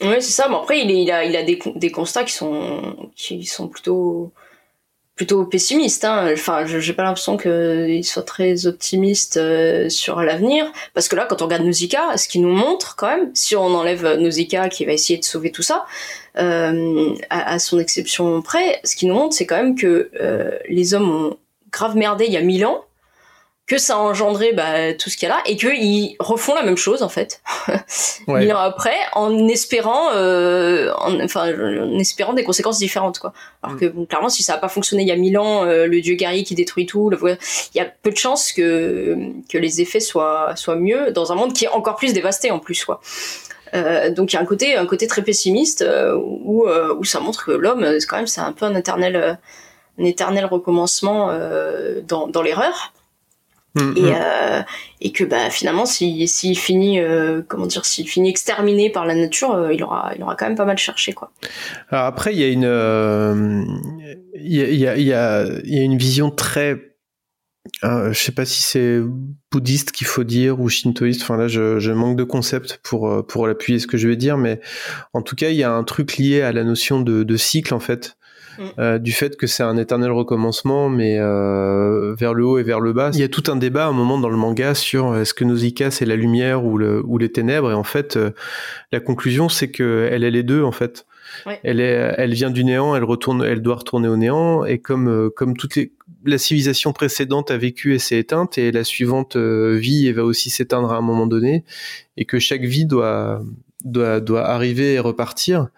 Et, et c'est vrai que le manga, le pardon, le film euh, se finit. Euh, en fait, rien n'est solutionné à la fin du film, et euh, on se retrouve plus ou moins dans la même situation qu'au début. Enfin, il y a eu, le grand raz de marée des Omu. bon, Nausicaa est toujours là, les les Tolmecs sont toujours là. Enfin, c'est à peu près, on est à peu près dans la même situation qu'au début finalement. Nausicaa, qu'est-ce que tu fais ici? Ce sont des plantes toxiques de la foucaille. Je les ai fait pousser sur des spores que j'ai recueillis moi-même. Mais n'ayez crainte, elles ne libèrent aucun poison. Qu'est-ce que tu racontes? Mais c'est vrai, l'air est pur et respirable. Comment est-ce possible? Je connais ces plantes, elles portent tout un poison mortel. J'ai fabriqué un système d'irrigation avec de l'eau pompée dans un puits à 500 mètres de profondeur. Une autre est pure, comme le sable prélevé au fond du même puits. J'ai vite compris que dans un environnement non pollué, les plantes de la foucaille n'étaient plus toxiques. Les poisons proviennent de la surface du sol. Même le sol de la vallée du vent est contaminé. Mais pourquoi? Pourquoi? Qui a bien pu mettre le monde dans un tel état de décomposition? Tu as découvert ça toute seule Oui, j'espérais trouver un remède efficace contre la maladie de mon père. Mais... C'est trop tard et je ferme cet endroit. J'ai déjà coupé les vannes. Les plantes vont bientôt se faner. Miyazaki est un, fondamentalement euh, quelqu'un qui peut être assez sombre et, pessimiste, mais qui qui va toujours mettre euh, l'espoir au milieu euh, parce que parce que c'est ce qu'il faut faire en fait parce que parce qu'il faut donner de l'espoir aux enfants parce que parce qu'on doit on doit quand même moi je pense que c'est effectivement le fait qu'il qui se soit dans du cinéma qui est pas que pour enfants mais qui est quand même pour enfants euh, ça le ça le maintient un peu éloigné de de pulsions morbides à mon avis de mm. d'une forme d'extrémisme dans le dans le dans le pessimisme quoi euh, donc euh, oui oui je suis assez d'accord avec ton avec ton analyse ce qui est justement dans une œuvre comme Evangelion euh, il est complètement question de, de, de ça aussi, c'est de, de, de l'extinction de l'humanité, de est-ce que l'humanité mérite d'être sauvée? Euh, et dans les deux cas, on a des réponses différentes. Euh, celle d'Evangelion, j'ai pas tout compris, mais j'ai pas vu. bon. Après, il y a d'autres. Euh, Hideaki Anno, c'est que c'est quelqu'un de très sombre et de très torturé, et ça se ressent, je pense, dans, dans son travail. Euh, Enfin bref, euh, et, et bah, l'humanité mérite-t-elle d'être sauvée? En fait, euh, finalement, euh, c'est la réponse. euh, la question, elle n'est pas vite répondue du tout. Non, elle est même pas répondue du tout en fait. Et c'est, moi j'ai l'impression que la réponse c'est quand même toujours cette histoire de cycle et de et de recommencement. Dans dans le, dans le manga, il y a il y a la monture de la fidèle monture, euh, espèce d'autruche euh, de, de, de Nausicaa, Kai, qui, qui meurt à un moment donné, mais qui donne un œuf, qui donne un nouvel animal. Enfin, voilà, il y a ce truc. euh, je crois que c'est le samsara, non, l'éternel recommencement dans, le, dans la religion bouddhiste. Et bon, voilà. Là, C'est c'est des interprétations très personnelles. Je vais sûrement me faire casser la gueule par des spécialistes de, du bouddhisme. Tant pis, on assume. Euh, non, mais c'est voilà, c'est sûr. euh, la question, comme tu dis, euh, de, de est-ce que l'humanité, elle est, elle est, elle a mérite d'être sauvée? Euh, moi, comme j'ai dit, il a- ce que je trouve un peu, enfin, ce qui montre quand même dans Nausicaa, c'est qu'on refait les mêmes choses. Là, si on veut même euh, raccorder ça à l'actualité, parce que du coup, c'est vrai qu'on a rigolé en le regardant, parce que c'est euh, mets ton masque, euh, mets ton masque, tu vas mourir. Euh, euh, ah, vite, remettez-le, tout est dangereux. Donc le côté masque que nous on connaissait pas du tout. Euh, ici en Occident et avec lequel on apprend à vivre, ça, ça, ça, c'est vrai que ça nous a raccordé à des choses un peu actuelles. Et puis, euh, et puis si on veut, voilà, faire un, un parallèle avec l'actualité, je veux dire, il y a, il y a, il y a sept mois, c'était genre, ah, la nature reprend ses droits, euh, c'est nous le problème, euh, c'est merveilleux, il y a des dauphins euh, à Venise, enfin, bon, je caricature, mais je caricature, mais les pandas refont des bébés dans les zoos, tout est merveilleux. Et puis en six mois, on est quand même passé, ah oui, mais moi je veux continuer à partir en vacances à Dubaï. euh, euh, En avion. donc, en, a- en avion, plein de fois, juste si je le veux. Euh, genre, ils, ils disaient même que voilà, il- en gros, il y avait des sortes de simulations d'avion parce que les gens, les pauvres, euh, qui avaient tellement l'habitude de, partir en, voyage, ça leur manquait trop. Enfin bon, euh, donc donc on est un peu dans ce dans ce, cycle là de même même quand on a identifié le problème, de toute façon, on n'a pas vraiment prévu de le régler. Euh, mais c'est vrai que moi, la vision de Miyazaki, de savoir si l'humanité elle elle a- besoin d'être sauvée, je vais rattacher ça vraiment à sa vision de l'enfance. quoi. Moi, comme je le visualise, alors peut-être je me gourre complètement, le pauvre, mais, euh, mais je l'imagine très bien euh, dire que, que vivement l'extinction et que de toute façon, euh, euh, on mérite pas de, de, de vivre et tout ça. Et puis, euh, je pense que s'il voit passer un, un gamin devant lui euh, qui est content et qui joue au ballon, euh, tout à coup, il va se dire que non, mais finalement, en fait, euh, finalement, en fait. Allez, bon allez, peut-être que peut-être que finalement il y a quelque chose et c'est un peu ce qu'il y a dans, dans ces films quoi, c'est hyper pessimiste et puis tout à coup il réinjecte de l'espoir, bah parce que sinon on arrête de vivre quoi, sinon Ouais, c'est ça. Et c'est quand même la vie. euh, C'est quand même la vie qui compte euh, toujours. Et d'ailleurs, dans, dans Ten Years aussi, à un moment, on le voit. euh, Il y a le, le passage du tremblement de terre où, euh, ce qui est assez fou, quoi, où ils se disent. Euh, je sais pas après quel tremblement de terre c'est, mais euh, tu vois Miyazaki qui dit à ses équipes euh, non non, on continue à travailler, c'est bon. Mais c'était après Et- Fukushima en plus. euh. C'était après Fukushima en plus. Ouais, et, et après il dit euh, non mais il faut qu'on donne de l'espoir aux gens qui ont souffert. On doit travailler pour pour pour, pour apporter du bonheur aux gens qui qui ont souffert. Ouais, on doit souffrir nous pour, pour apporter du. Ouais, ouais, il y a un paradoxe permanent. Hein. Et puis, euh, et puis la fin de Nausicaa, euh, enfin, comme tu dis, hein, il n'y a pas, y a pas une vraie réponse. Moi, je trouve qu'il y a deux interprétations, quoi. Si je, si je veux inter- interpréter ça de manière optimiste, on a toutes ces séquences de générique final où les gens ont l'air euh, plutôt contents, là, ils vivent un peu en harmonie, ils refont tourner les moulins et tout ça.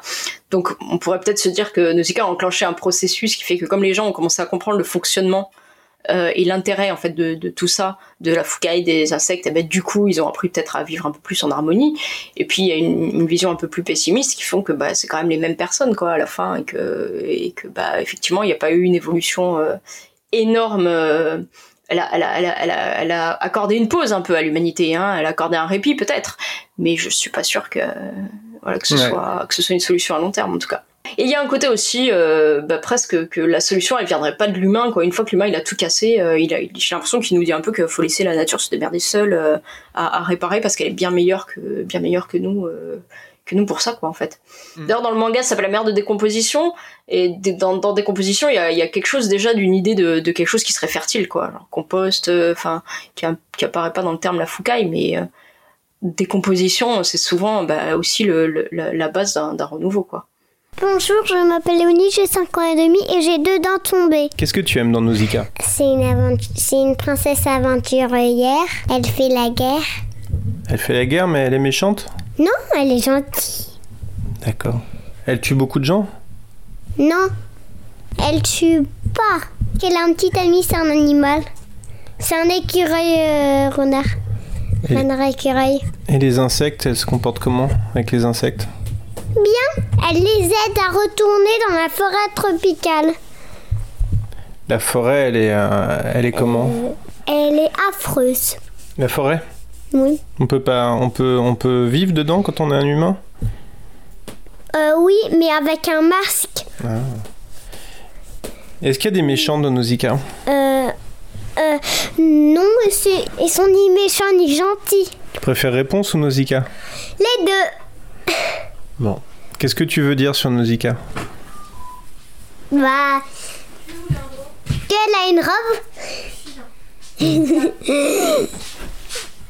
Non, elle a pas de robe. ah bon?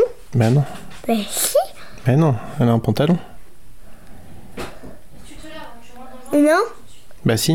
Non, elle a une robe. Ben non. Bah si. Ben non. Aussi. Bah t'iras voir la BD alors. Ok, je vais aller voir la vidéo. C'est bon. On a, on a fait le tour.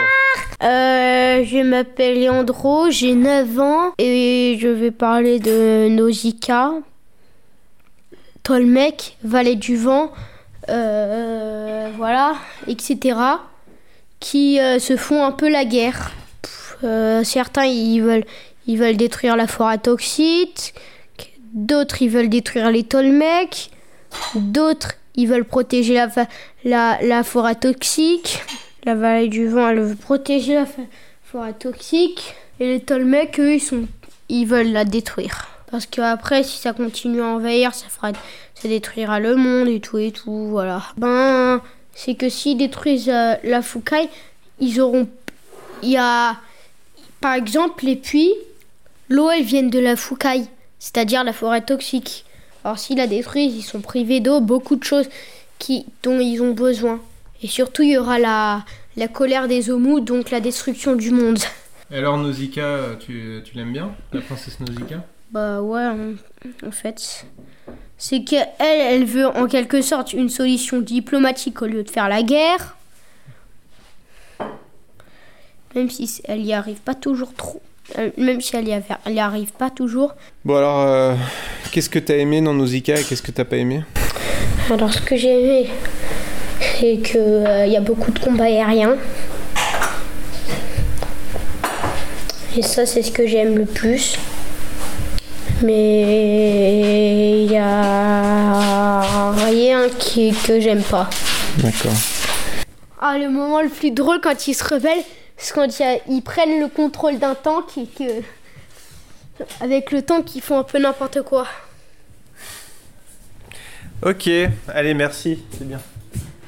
Allez, va te mettre au lit. Alors, on- a, on a pas, pas mal parlé de Messie, de, de concepts religieux. Euh, Il y a un truc très intéressant qui est beaucoup plus. Alors, le côté religieux est beaucoup, beaucoup développé dans le manga, très peu dans le dans le- dans l'animé. Euh, J'ai trouvé intéressant l'histoire du, dieu euh, guerrier, arbitre. Euh, dans le manga, on nous explique qu'ils n'ont pas été, ils ont pas forcément été créés pour comme une arme, mais peut-être comme un arbitre. Enfin, à mon avis, c'est des idées qui sont venues à Miyazaki plus tard. Je pense que c'était pas forcément prévu au départ, mais ils ont euh, donc à la fin du manga, il y a un, un- un- le guerrier est, est réanimé. Euh, il est en bien meilleur état que dans le film, parce que dans le film, il, tient à peine debout, il s'effondre euh, Bah, lamentablement. dans le film, en il, fait. est- il pas prêt. En fait, ils le disent hein, que normalement, il aurait fallu le, le laisser, on va dire, euh, évoluer, se régénérer, et tout ça. Il, le balance. Il est pas, Ouais. il, est, pas prêt. Il est trop fragile. quoi. Et il a, il a une conscience dans le manga. Il parle. Il, il est, euh, il pense que Nausicaa est sa mère. Il est euh, et donc on comprend que l'humanité a finalement a, a- a créé ces dieux parce que euh, euh, bah comme dans la vraie vie. Enfin, je- désolé, mais euh, j'ai tendance à penser que les, les- les divinités sont des inventions humaines, et- sauf que là, c'est c'est- c'est des, c'est des, des bio-inventions. quoi. Ils ont été créés, euh, ils ont été créés génétiquement pour détruire le monde, parce que finalement, le- l'être humain s'était peut-être rendu compte qu'il avait vraiment merdé, et que euh, ben, pour tout re- reconstruire, il fallait tout détruire. Donc il y a l'humanité a été créée dans la religion chrétienne en sept jours. Là, elle est détruite en sept jours. Euh, qu'est-ce que qu'est-ce que la divinité finalement? Bah, on voit que là, c'est une vision très artificielle de la de la divinité. C'est incroyable, on respire sans masque. Ouais, c'est vrai. L'air est pur par ici et respirable. J'en étais le premier étonné. Jamais j'aurais cru qu'on puisse trouver de l'air pur sous la forêt. C'est comme si ces arbres mouraient, se fossilisaient et se transformaient en sable. Est-ce que, euh, est-ce que le, le, les, les, idéaux politiques sont aussi des, des divinités? Euh, Pourquoi je dis ça? Parce que euh, bah, il y a beaucoup de croyances aussi euh, dans le fait que euh, l'humanité peut pas coexister avec les insectes, par exemple, qui vont dicter le comportement des, civilisations comme celle des Tolmecs. Il y a aussi le fait que on sait que tu l'avais mentionné dans l'épisode précédent que, Miyazaki était assez sensible aux, idées marxistes et qu'il a bouclé le manga au moment où il, était en pleine désillusion du marxisme, hein, c'est-à-dire à la fin des années 90, euh, fin des années 80 pardon, début des années 90, euh, chute du mur, tout ça. Euh, je trouve que ça se ressent dans la fin du dans la fin du manga avec tous ces personnages qui ont cru à des choses et qui finalement n'y croient plus, qui ont cru que en, en, utilisant la science et la technologie, on pouvait créer des humains améliorés qui allaient euh, euh, permettre euh, d'accéder à l'immortalité et euh, qui est aussi une idée combattue par, par Nausicaa, hein, l'immortalité, et à, et à faire en sorte que tout se passe bien pour, pour, pour l'humanité, et finalement ça se passe pas comme ça. Je sais pas, je sais pas ce que comment tu l'as ressenti, toi, ce côté religieux? Oui, il y, a, un côté euh, qui apparaît énormément dans le film de, euh, ben, en fait, vous avez voulu chercher euh, la solution ailleurs, et la cause et la solution d'ailleurs à tout ailleurs, dans, quelque chose de, de l'ordre de la divinité, alors que bah, les causes et les solutions, c'est vous et et, et, et, elles sont là, quoi, en fait. je veux dire, il n'y a pas besoin ils ont pas besoin du dieu guerrier finalement ni pour euh, ni pour détruire parce que s'ils veulent vraiment détruire ils savent le faire très bien très bien comme des grands ni pour reconstruire. Euh, il y a quelque chose de, de voilà de, les solutions elles sont devant vous mais en fait vous voulez pas les voir et vous préférez euh, vous préférez comment dire les, les, faire incarner par par des, puissances divines ou, ou que sais-je quoi après le marxisme c'est c'est pas le truc qui est le plus enfin justement a priori c'est plutôt euh, anti-religion et anti-religieux. Euh, bon, Miyazaki, lui, il, enfin, il se, se relève pas de, comment dire, il, il dit pas qu'il est de telle ou telle, de telle ou telle religion, il dit pas qu'il est athée. C'est un sujet qui est assez, euh, voilà, mais mais qu'il a quand même grandi quoi qu'il en soit dans un, bah, dans une certaine euh, dans une certaine euh, société en fait, et qu'il est forcément aussi influencé par influencé par ça quoi. Oui, oui, c'est un environnement. Euh, d'ailleurs, euh, je pense qu'on aura beaucoup plus l'occasion d'en parler euh, quand on, dans, dans, pour d'autres d'autres œuvres. Ouais. Mais mais oui, complètement. Zika. J'ai peur, peur de moi-même. Je ne connais pas les limites de ma colère et vous avez vu ce que j'ai fait. Je veux tuer personne, la vie est trop précieuse. Arrêtez de tirer, je veux plus voir de gens mourir Il y, a un truc qui était très intéressant, enfin que j'ai trouvé intéressant dans le manga, c'est alors c'est très rapide, mais c'est euh, le personnage des deux euh, euh, des deux frères de Kushana qui qui sont des des êtres peu recommandables. Ouais, ouais. Ils nous sont présentés comme ça, en tout cas au début, et ils... sympathiques à tout niveau d'ailleurs, hein, même même visuellement. Oui, ils sont ils sont ils sont moches. Euh, il retrouve une, une certaine candeur euh, en, re, en, retrouvant le, le contact avec l'art et la musique. J'ai un peu interprété ça comme une espèce de, critique de, l'art pour l'art. En fait, j'ai l'impression que Miyazaki a une vision un peu utilitariste de l'art tout le temps, qui est, là pour, euh, pour donner du plaisir aux enfants ou pour, euh, enfin, qui doit avoir une fonction et que là, c'est, euh, ils sont dans une espèce de bulle, ils sont à part, ils sont dans dans ce qui reste de la, civilisation précédente qui a été anéantie. J'ai ressenti comme ça, mais c'est une, ouais, une oui, interprétation bah, personnelle. Oui, bah tout à coup, il y a, y a, Après, cette notion de bulle, elle est super importante en fait hein, aussi chez ouais. chez Miyazaki. On l'a vu. Euh... Bah là, pareil, hein, dans le dans le film, ça apparaît. Ça apparaît dans le manga où ils sont dans cette espèce justement de, de bulle d'univers euh, un peu particulier, préservé, et où ils ont accès en plus à, à l'art, à de la musique, enfin à des choses réconfortantes, quoi, et que c'est présenté comme tel. Euh, Nausicaa, elle, elle, avait fait son, son, son labo en fait, qui était son espèce un peu de, de de havre de paix. La dernière fois, on a vu que Porco Rosso, il avait son île qui était aussi bah, son, son havre de paix, son jardin secret. et à chaque fois, à chaque fois, il y a un élément qui vient, qui, qui, du coup vient vient perturber ça. Et c'est ça qui déclenche plein de choses chez les personnages quoi. Parce qu'à un moment donné on vient casser un peu leur leur, leur bulle de bien-être là où ils se réfugient. Et, et ça c'est et dans le film et dans le et dans le manga. De, pour des choses différentes du coup mais cet aspect là il revient quoi et alors, euh, donc eux, ils redécouvrent la musique. Et toi, qu'as-tu pensé de la musique du film? Euh, elle est non, elle est bien, elle est magnifique et puis elle correspond au film et tout. Après, elle, est, bah, elle, date quand même de 84. Pour, moi, il y a beaucoup de synthé dans certaines parties. Alors j'aime bien parce que bah, j'aime déjà parce que c'est mon enfance et puisque ça correspond au film et tout ça. Mais du coup, c'est vrai qu'il y a un côté, euh, il y a un côté daté de certains morceaux, pas tous.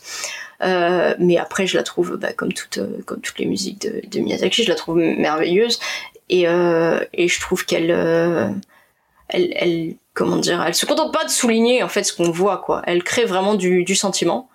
Mm. Et il y a ce, ce, petit, cette petite comptine là euh, qui, qui revient plusieurs fois, euh, qui euh, la comptine en fait qui est chantée quand euh, quand Nausicaa est enfant et qu'elle qu'elle qu'elle essaye de, de sauver en fait le bébé Omu. Euh, c'est une comptine qui est très entêtante que ma fille chante en boucle depuis des mois. Ce petit la la la la la la. Euh, et, et en même temps, bah, c'est ça, c'est pareil quoi. C'est que tout à coup, en fait, euh, tout à coup, ça, ça ramène à l'enfance. Tout à coup, ça ramène à la pureté, à l'innocence. Et qu'à chaque fois qu'on entend ce morceau, on se dit que peut-être il y a de l'espoir quoi. Donc c'est là où je dis que ça crée vraiment du sentiment et que ça se contente pas en fait d'être une musique illustrative comme comme il y en a parfois qui soulignerait en fait ce qu'on voit déjà à l'écran. C'est que c'est que à chaque fois ça ça, induit déjà quelque chose chez nous. Tiens bon Teto, on va s'en sortir.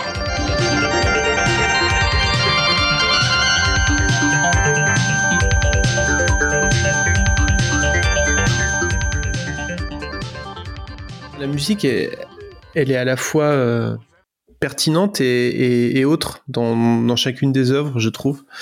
Dans chacun des films, elle a, apporte vraiment quelque chose. Et, et là, euh, alors le thème de le thème de Nausicaa, euh, la musique principale, c'est qu'on entend au début et à la fin, je la trouve, euh, je sais pas, elle, me met les larmes à chaque fois. ah je, oui, la trouve, super. je la trouve touchante. Il y a effectivement beaucoup de synthé dans d'autres morceaux, comme tu l'as dit. Euh, C'était une période musicalement où il y avait une espèce de, de, vague de musique électronique au Japon euh, qui était assez assez intéressante avec Partout, des. Je pense. Oui, oui, oui, mais euh, oui, oui, mais il y avait un truc particulier au Japon. Euh, les chantres de ça, c'était Yellow Magic Orchestra de de Ryuichi Sakamoto et et, euh, et Isaichi, euh, c'est marrant parce qu'il est très connu pour ses compositions très orchestrales, mais à ce moment-là, il avait aussi un, il était aussi dans un, un projet, alors je sais plus si c'était en solo avec un groupe, mais où il était dans cette vague-là de, de musique électronique qui était qui a un, un espèce de Kraftwerk un peu délirant en fait. Enfin, c'est un peu le, c'est un peu comme ça que je qualifierais quoi. Et ça se ressent effectivement dans dans, dans, dans certains morceaux quoi. Et il y a un dernier truc euh, très marrant, c'est euh, c'est l'utilisation de la sarabande de. Alors je sais pas si c'est la sarabande de Handel ou en tout cas euh, telle que je la connais par Handel. Euh, ouais, il me semble, ouais, c'est quelques notes, quoi. On va pouvoir s'écouter.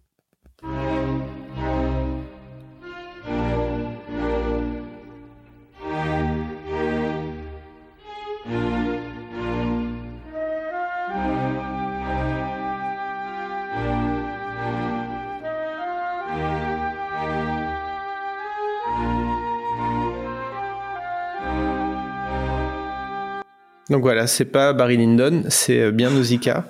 Et euh, mes, enfants ont reconnu la sarabande de Handel.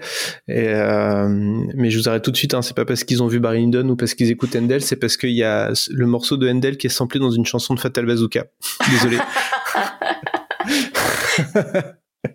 bon, comme quoi, la, culture peut aussi prendre des chemins insoupçonnés. Hein. Bien sûr, évidemment. C'est comme ça qu'elle survit d'ailleurs. Hein. Bah oui. Donc euh, voilà.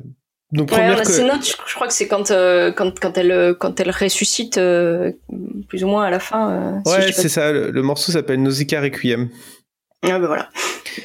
Et, et, et, après d'ailleurs, il y a la comptine. Enfin, parce qu'en fait, les, les, sur, la BO, les morceaux sont, sont collés les uns aux autres. En fait, c'est un peu bizarre. Euh, alors qu'ils le sont pas forcément dans le film. enfin voilà, euh, je pensais pas qu'on parlerait de Michael Youn aujourd'hui, mais tu vois, Comme quoi, tout arrive. il y a des ponts insoupçonnés. Euh, écoute, euh, oui, attends, je refais une. Donc première collaboration euh, entre Isaichi et, et Miyazaki, et il y en aura beaucoup d'autres. Et aussi, euh, on est en début de carrière pour Isaichi, et qui est, je, vous invite à vous plonger dans la carrière, euh, dans la discographie de Joe Isaichi. Je trouve que c'est un compositeur extraordinaire qui est, qui est peut-être que je mettrais au niveau de, de, de gens comme John Williams ou Ennio Morricone, sans, sans problème. Mais bon, voilà, il n'est pas aussi euh, reconnu que, que ces deux-là, mais je trouve qu'il il pourrait, il pourrait.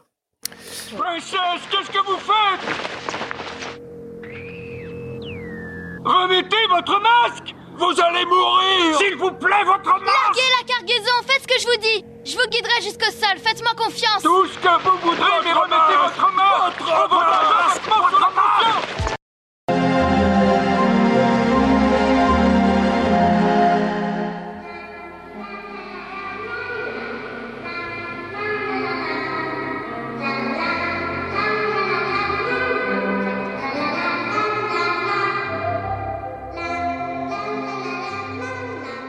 Est-ce que euh, il y a d'autres choses dont tu voudrais parler?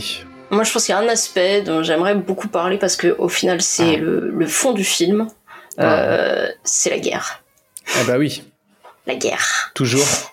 Parce que, parce que la guerre elle est plus ou moins présente dans les films de Miyazaki. Euh, des fois c'est juste un fond, des fois c'est c'est presque un murmure, quelque chose qui a eu lieu. Et là en fait, euh, encore plus dans le manga, mais là elle, est- elle est vraiment le, elle est la base un peu du film. Et, je trouve que ce qui est intéressant dans Nausicaa, c'est qu'il arrive à montrer tous les aspects de la, guerre. Euh, via cette guerre euh, de, fiction hein, entre ces peuples dans ce monde post-futuriste tout ça, post-apocalyptique, pardon. Euh, mais en fait, il, montre vraiment tous les aspects, aussi bien l'aspect, on va dire, chimique. On a vu la, la, pollution, le- le- l'empoisonnement des populations. L'aspect euh, stratégique, Miyazaki, c'est un enfant de la guerre. Hein, genre, il, raconte que voilà, qu'il a, se rappelle des, bombardements, et puis c'est une génération euh, qui a été euh, qui a été traumatisée par ça. Et puis le Japon, de toute façon, a, passé quand même les décennies suivantes à le Japon et pas que, mais à exorciser un peu euh, bah, les ravages de la, de la Seconde Guerre mondiale chez eux. Ouais. Et, euh, et là, on voit, euh, bah, on voit les aspects stratégiques. Par exemple, on a la reddition, quoi. on a le, le peuple de la Vallée du Vent, à un moment donné, qui a pas d'autre choix que de s'allier avec les Tolmecs, euh, parce qu'on a toujours l'impression euh, de l'extérieur que voilà, s'allier avec l'ennemi, bah, c'est, c'est euh, comment dire, c'est manquer de courage ou c'est, euh, c'est renoncer. Enfin, ce serait quelque chose de, de méprisable en fait. Et euh, alors que là, Nausicaa elle explique que c'est, c'est, enfin, c'est Yupa même qui lui dit il faut se calmer pour rester en vie et, et pour euh, bah, du coup pour pouvoir continuer après à, combattre quoi. Donc euh, donc contre leur volonté, contre leur valeur en fait, ils vont ils vont s'allier avec les avec les Tolmecs. Elle va même partir du coup euh, du coup avec eux. Euh, ça montre vraiment les atrocités, le côté, euh, on le disait tout à l'heure, mais la fin justifie les moyens, le côté tous les coups sont permis. Euh, on voit le peuple de PJT qui utilise un bébé au mou en fait, euh, qui le fait saigner. Enfin, c'est une scène horrible. Pour arriver à détruire son, son ennemi, c'est-à-dire pour euh, faire euh, comment dire pour faire euh, débarquer en fait la- la- l'armée des Omu sur sur les Tolmecs. Alors qu'à PJT, on a vu, c'est des gens qui à la base sont un peuple normaux, c'est pas forcément des, des monstres, mais ils en arrivent quand même à ce genre de moyens horribles. Euh, on voit aussi le- les, déplacements de population. On a cette scène où ils sont obligés de fuir la vallée du vent et qui rappelle vraiment les scènes, bah, les scènes qu'on a tous euh, vues à la télé de, de, de, de quand il y a une guerre dans un pays et que tout à coup il y a des, des populations entières qui sont, qui sont déplacées. On a les destructions des villes, des habitations, euh, et même ce côté en fait euh, où ça, ça devient secondaire. Sarah PJT il dit, euh, il dit mais notre ville est détruite, Asbel dit notre ville est détruite. Mais c'est pas grave, on la, on la reconstruira. Enfin là on n'en est pas là quoi. Là on en est juste à comment dire à survivre et à gagner et, et tout le reste n'a plus de n'a plus d'importance. Et, euh, et puis surtout, il y a un parallèle qu'on est un peu obligé de faire, euh, selon moi, qui est avec, euh, qui est avec Hiroshima, en fait, quoi. Euh, qui est, qui est dans, dans tout ce que tu disais tout à l'heure, c'est-à-dire euh, de tout détruire pour euh, pour tout reconstruire, en fait, de tout, euh, de carrément frapper un grand coup. Et le dieu, bah, le dieu guerrier, c'est c'est c'est c'est vraiment ça, quoi. C'est est-ce que est-ce que ça vaut le coup? La question, c'est est-ce que ça vaut ça vaut le coup pour une pour mettre fin à une guerre, en fait, à des années de destruction? Tout à coup, eux, leur, solution, c'est ben on on détruit tout, on rase tout avec avec le dieu guerrier. D'ailleurs, la scène à la fin où où il se met à, tirer en fait il y a un côté un peu champignon euh, champignon atomique enfin quand euh, quand, mm. il, quand il balance tu balances sa bombe quoi. Euh, et ça c'est voilà c'est un parallèle je pense qu'on est un peu obligé de faire de, du questionnement bah, qui a été mondial et, et qui a et qui a jamais été qui a jamais été bien répondu d'ailleurs. De, de, savoir savoir est-ce que est-ce que vraiment à ce point la fin justifie les moyens quoi. Est-ce que pour pour arrêter euh, des années de destruction, bah, est-ce qu'on détruit encore plus euh, énormément en une fois euh, et, et ben voilà, apparemment, le, le, a l'air de penser que non, c'est pas la solution. Mais, mais je pense qu'effectivement, il y a un parallèle qui est, assez évident, quoi. Clairement, bah d'ailleurs, dans, le, dans le manga, le dieu guerrier, il est radioactif. Voilà, en plus. c'est pas dit comme ça, mais c'est ça. Enfin, ils disent que sa lumière et sa lumière empoisonne les gens qui restent, euh, quand on reste longtemps à côté de lui, on, oui, c'est ça. Quand il, quand il la déclenche, il faut vite, euh, effectivement. Euh, alors, en plus, c'est paradoxal parce que des fois, ça leur sert, du coup, cette, cette lumière pour se sauver, mais il faut en même temps pas, pas trop pousser, pas trop pousser le bouchon, sinon tout le monde meurt. je, je, sais que Miyazaki, pour le coup, a fait des manifs anti-nucléaires. Mm. donc là-dessus, il, il, prend un peu position, pour le coup. Mais euh, mais ouais ouais non non bah c'est clair que effectivement euh, il est question de guerre tout le long et c'est vrai que il a vraiment un rapport ambigu à, la guerre parce qu'il est il aime les avions de guerre, euh, il aime il, aime les tanks aussi, il a dessiné des il a fait des, il a dessiné des mangas dans des revues de tanks tout ça enfin voilà.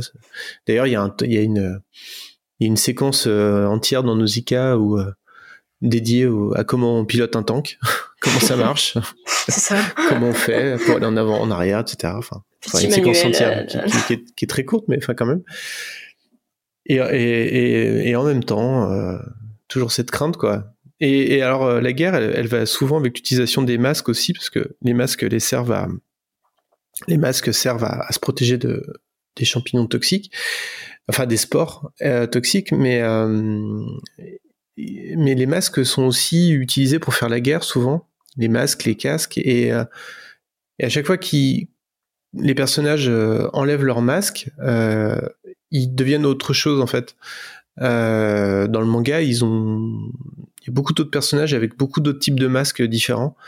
Il y a les, les bonzes là qui n'apparaissent pas dans le dans le, dans le, dans le manga, mais qui ont un, espèce de, de, de masques bizarres sur la tête, euh, masque en tissu, qui masque euh, qui cache une partie de leur visage. Il y a le un des un des rois empereurs euh, antagonistes aussi qui, qui porte un, un casque bizarre avec un grand œil dessus. Euh, il y a des maîtres verts aussi qu'on voit, enfin qui sont présents dans, mais qui sont pas nommés dans le dans le film. Mmh. Et euh, et pareil, à un moment donné, ils enlèvent leur masque et ils deviennent, euh, ils redeviennent des êtres humains en fait. oui, parce que le fait qu'ils aient tous un peu des masques différents, ça crée des justement des, des armées différentes. Enfin, c'est quand même un uniforme. Hein. Euh, ça, les, ça, les, identifie comme quelque chose, euh, comme, appartenant à, à, une entité. Puis effectivement, quand ils vont plus, bah, au final, ils sont, ils redeviennent un petit peu tous, tous, tous identiques, quoi.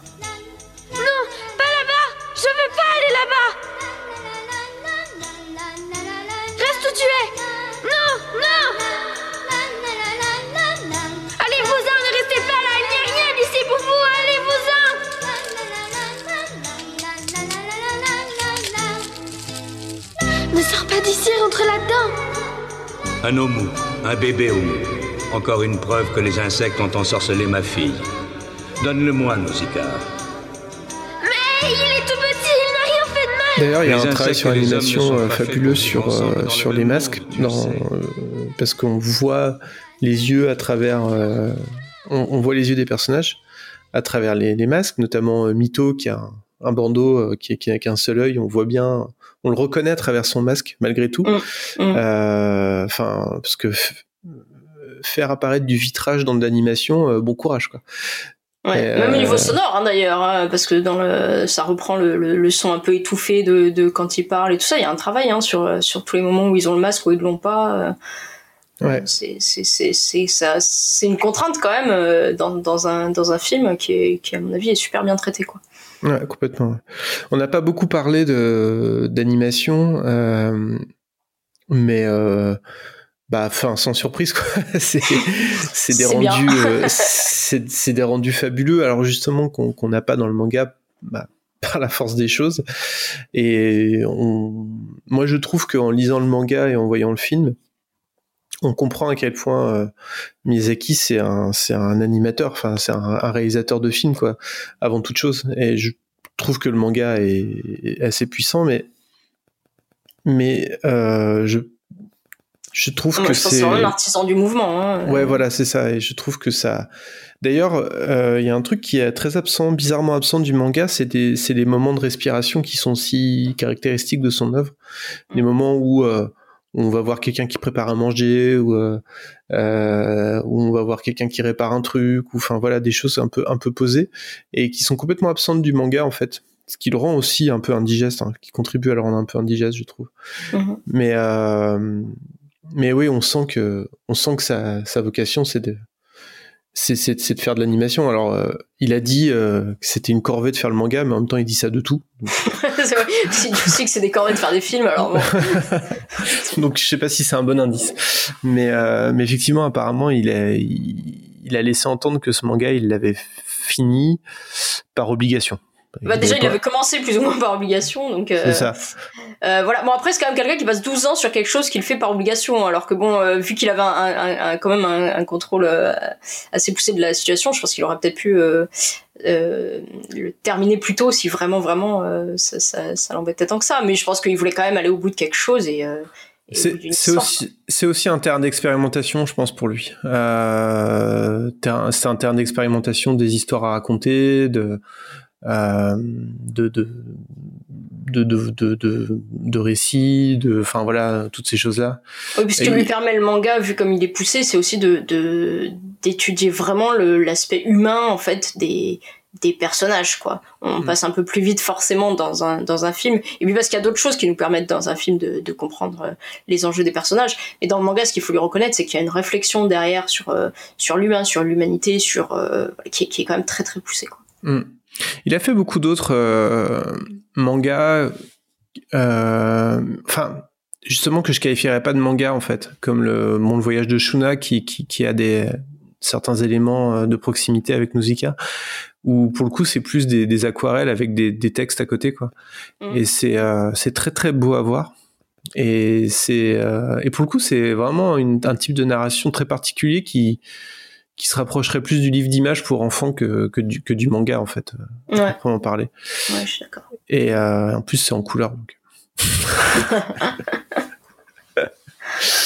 Je trouve que c'est plus facile quand il y a de la couleur Et pas trop de et pas trop de texte. et pas trop de texte. ah, je voyage de Shuna, je l'ai lu en une demi-heure. euh, je pense que le le, le manga de Nausicaa, il m'a fallu vraiment de longues heures quoi. Ah, ça demande un certain investissement. Ouais. je suis d'accord. Bon bah écoute, je sais pas si on a fait le tour, mais enfin. Oh, je pense qu'on fera jamais le tour, mais euh, en tout cas, on aura au moins, euh, au moins abordé euh, ce, ce qui, bah, ce qui comptait à nos yeux, je pense. Oui, bah, je crois qu'on est à pas loin de deux heures là, donc euh, on pourra encore parler d'autres choses, mais enfin, on va s'arrêter là. C'est ça. Et puis bah, après, je pense que sur le Twitter, on pourra rajouter euh, des, des, des, justement, bah, peut-être des liens vers le, vers le, le court métrage de d'Anou, enfin un peu plein de choses si vous voulez euh, justement euh, creuser encore certaines, euh, certaines questions qu'on a abordées.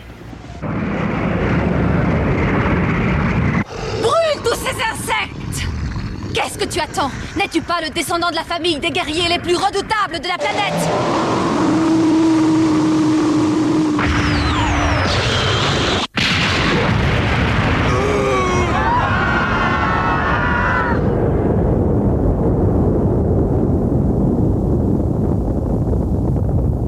Incroyable. Voici donc l'arme qui a détruit le monde.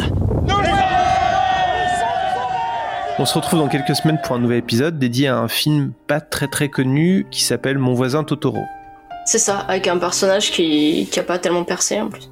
Non, non, c'est dommage parce qu'il avait du potentiel, mais bon, bref. Ouais, ouais, une bonne tête, euh, presque pas de, presque pas de, de merchandising et tout ça autour, c'était.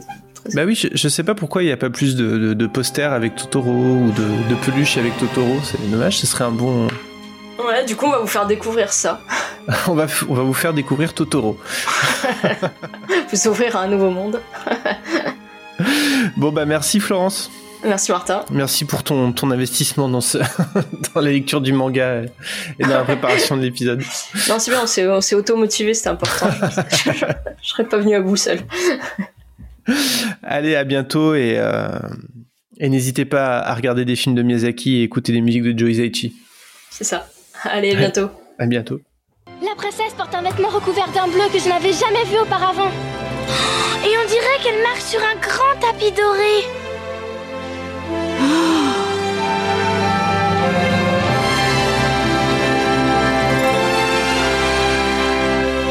Après mille ans de ténèbres, un être vêtu de bleu descendra du firmament et marchera sur les champs tapissés d'or. Oh, Pourquoi tu pleures? Oh, mes enfants, mes enfants, la légende est donc vraie. Oh, regarde